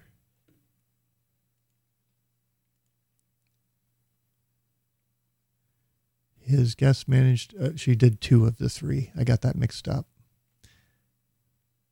Oh, good. So Scientists in Sweden published a new report finding that the messenger RNA contained in the Pfizer vaccine is able to undergo a process known as reverse transcription, where it's converted into the language of DNA and might possibly be incorporated into the human genome. So, as your cells are reproducing, that genetic code gets reproduced with the new cell. Which is a damning report. Now, this is not a editorial piece. This is a scientific study that's been peer reviewed. It was published within the MDPI journals in the subjournal known as Current Issues in Molecular Biology.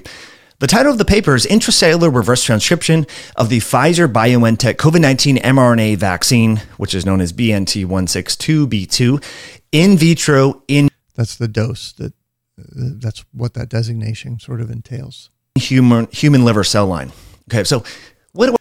Basically, six hours, and it's reverse transcribed. So they were completely wrong about that. People lost their channels, their platforms over that lie being pushed as fact. Yeah, I think I've seen this video where the guy jumps up. We're going to use the at least. At least 59 people killed, at least 149 people wounded. Those numbers are going to go up. There's yeah. just no He's question like, hey, about that. Uh, I mean, you have fierce fighting in, in, a number of locations around the country. You mentioned. Can I get some water? You guys like, don't move, don't move, bro. Control. The other thing that went, went down today um, that was of huge importance was Russian paratroopers went into an airfield. Enjoy the show, folks. Enjoy the show. So there you go. All right. Uh, let's see here. Anything else before we get out of here? T Mandela effect on camera. What do you make of this video? I don't know.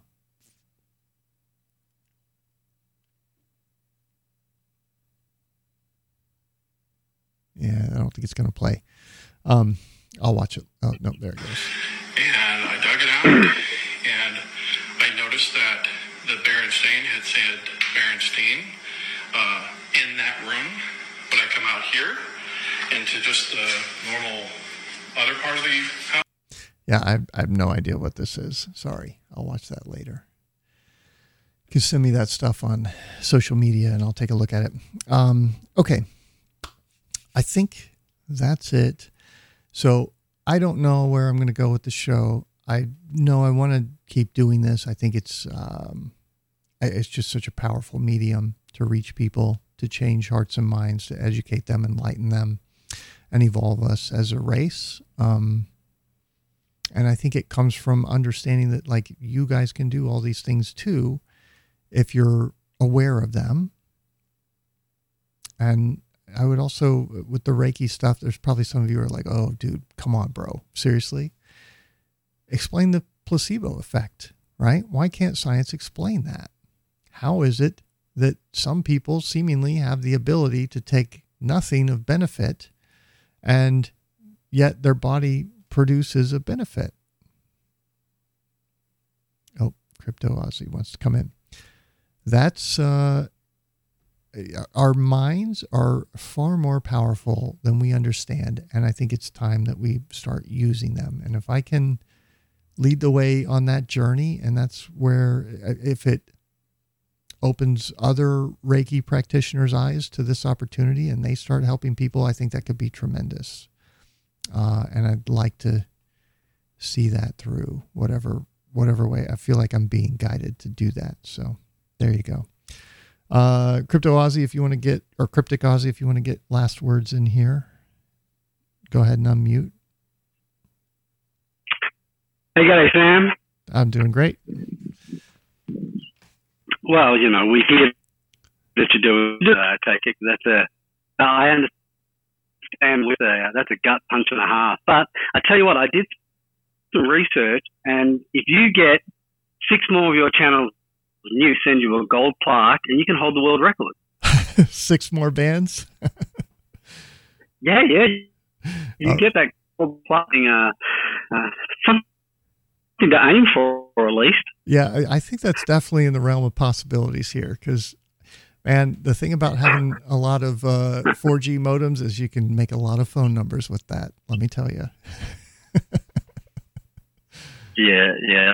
Look, I said, and you said on the ten on the show just now that you position. I hear some people thinking that uh, uh, the whole Reiki thing. Uh, I can testify working. I have Reiki. I've had Reiki done on me. Yeah. Uh, I'm no Reiki on me in the past with, uh, with multiple multiple, and it does work. It definitely does work. So I catch up. Uh, I'm going to get you to do some treatment.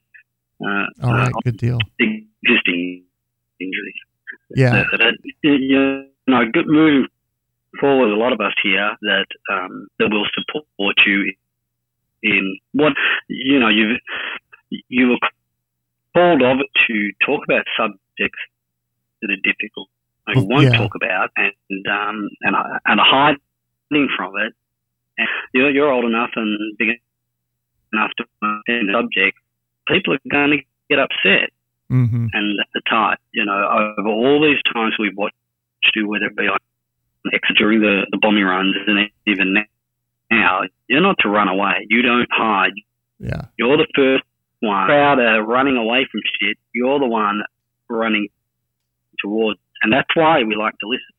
And that's why we like to hear that spoken just now and, and that haven't, that, that don't speak, okay, but you hear them mm-hmm. talking through the messages and that, that, that, that the from your shows and and I don't think you realise you know, have without a doubt saved that were uh, were potentially going to do whatever with their family, and they've had a second thought. Mm-hmm. They've listened to something you said that you've done, and then they've gone, well, okay, I, I, I tomorrow, okay, and, and I do know, I know why he was going, she was was going to have the jab, and she hasn't had it. That was six months ago, and I sent her one of your videos. Now, a video or not, but mm-hmm. she definitely didn't end up there, and she's had second thoughts.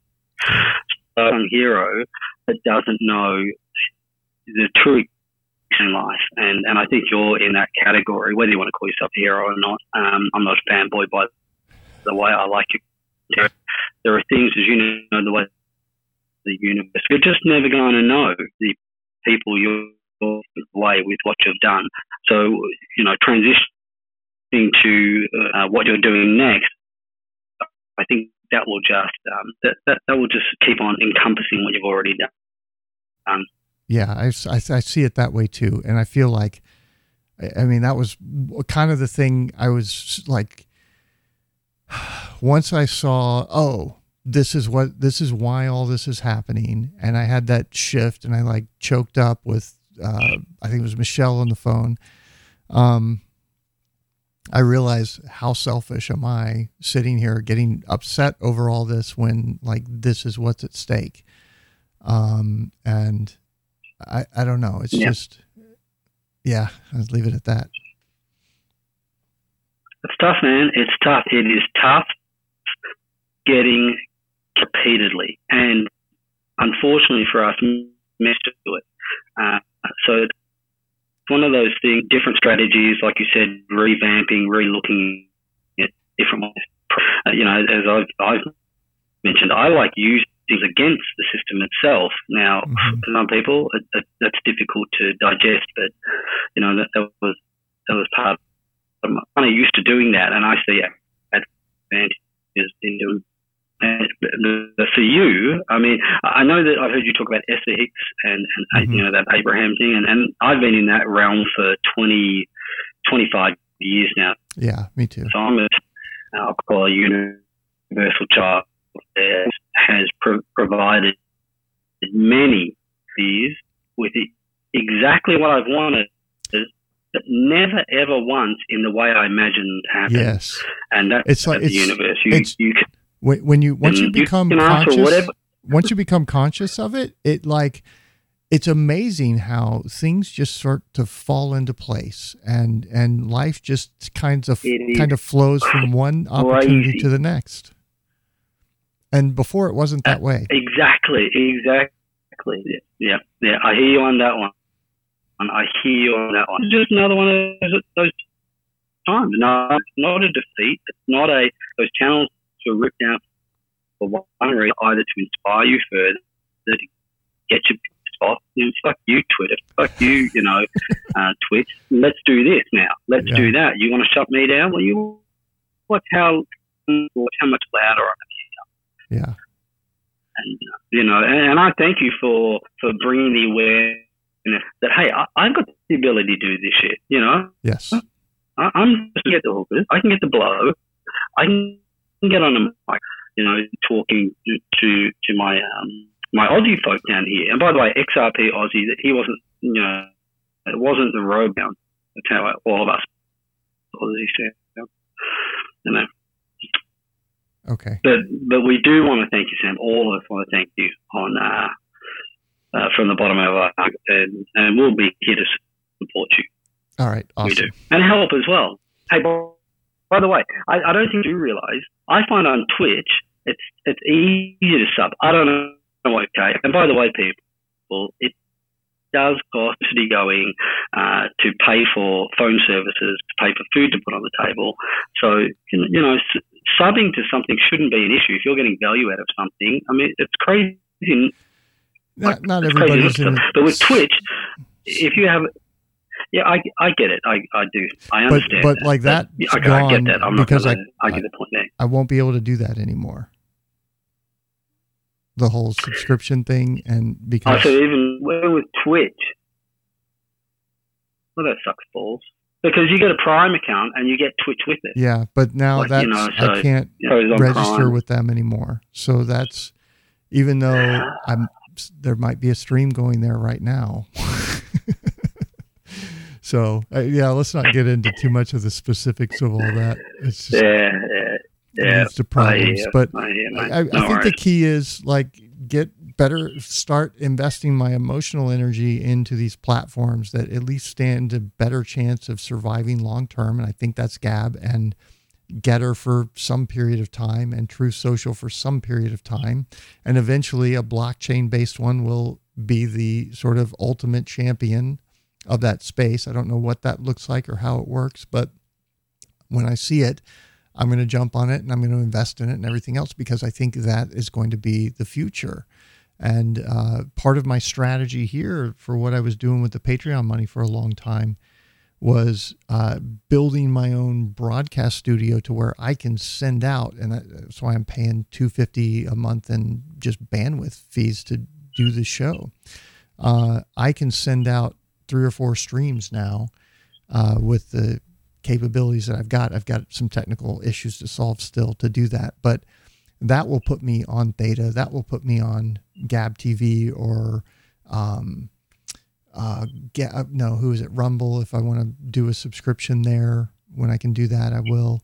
Uh, and and that will, I think, it's it's having the effect of like growing audiences that are more decentralized, and uh, it makes me less vulnerable and less concerned to uh, censorship. So, and I think that's the way of the future, and kind of how I want to grow the show. And I don't know, I'll, I'll figure it out as I go. Hey, you, you would probably know, or you will know far better than I will, that, that setup that Gab has, not, not to the extent that they've got, that if you were up where you had your own service, you had own not to get killed off by, you know, Amazon or uh, for their services. Yeah. Is that a, um, obviously, uh, um, but are we looking hundreds of thousands, tens of millions? Uh, you know, to start something where you can have an independent server, you can say, hey, you know, like everyone else, just come directly to me.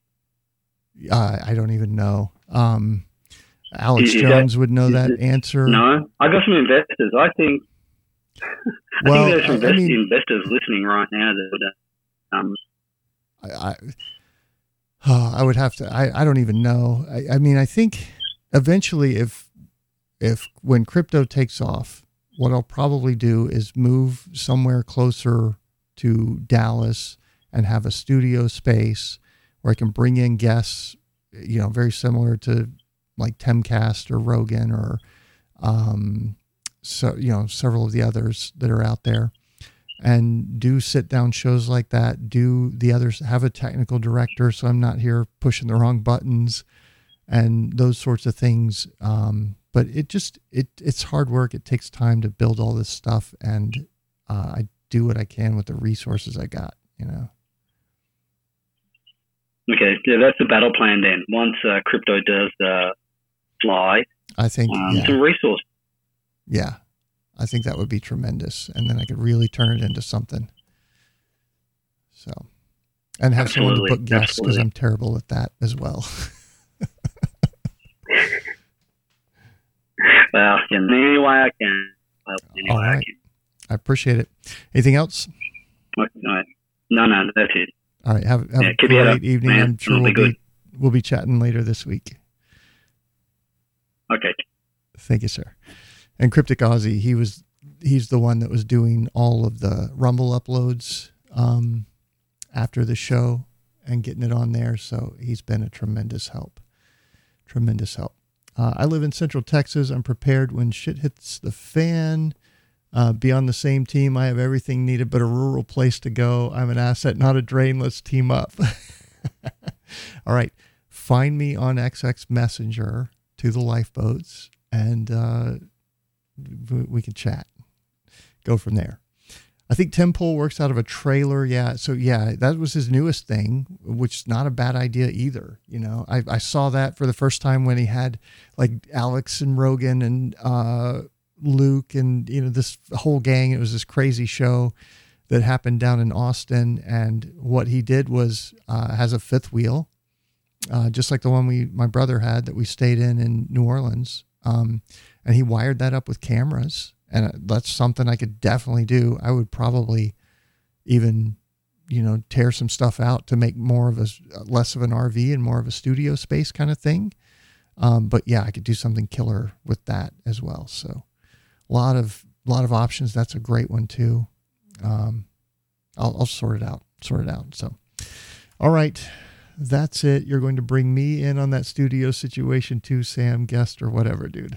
okay we'll sort that out. For now, I've got enough on my plate, and I've got to get uh, Brook captured because I think she's got some really. Um, she's got a story that needs to be told right now, and I'm really committed to getting that out there, um, and getting her documents shared and so forth. She's got a lot of documents, and um, we'll go from there and, and figure it out.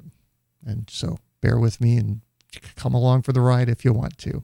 I'm Sam I am. We'll catch you on next broadcast. Thanks, everybody.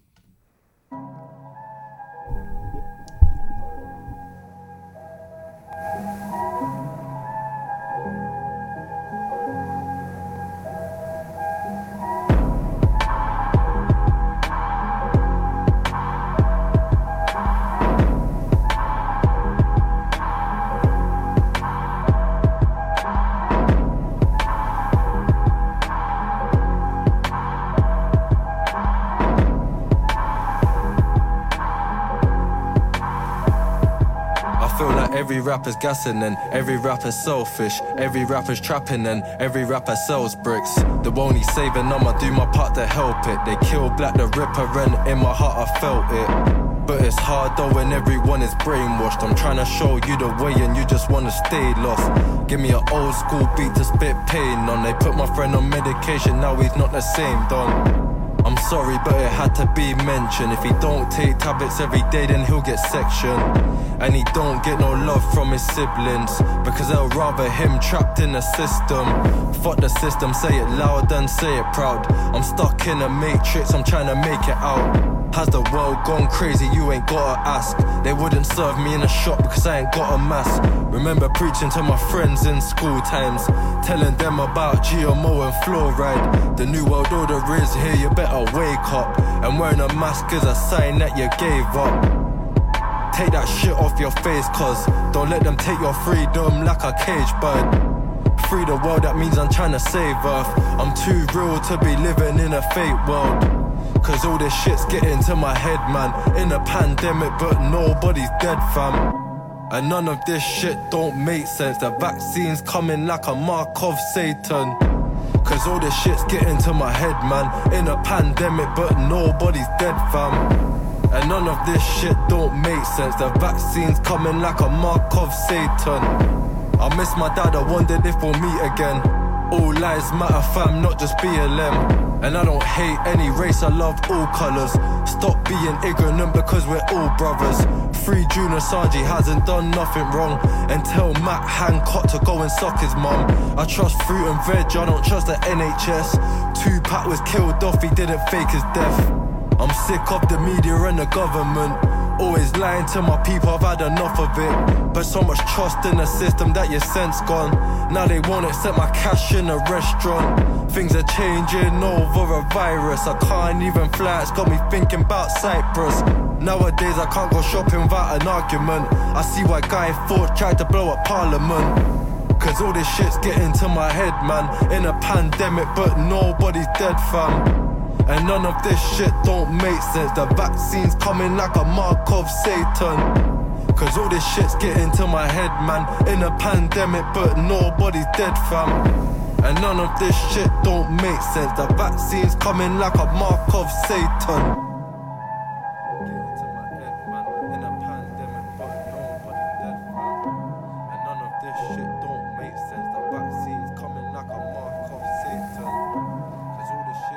Guidance lays it down, doesn't he?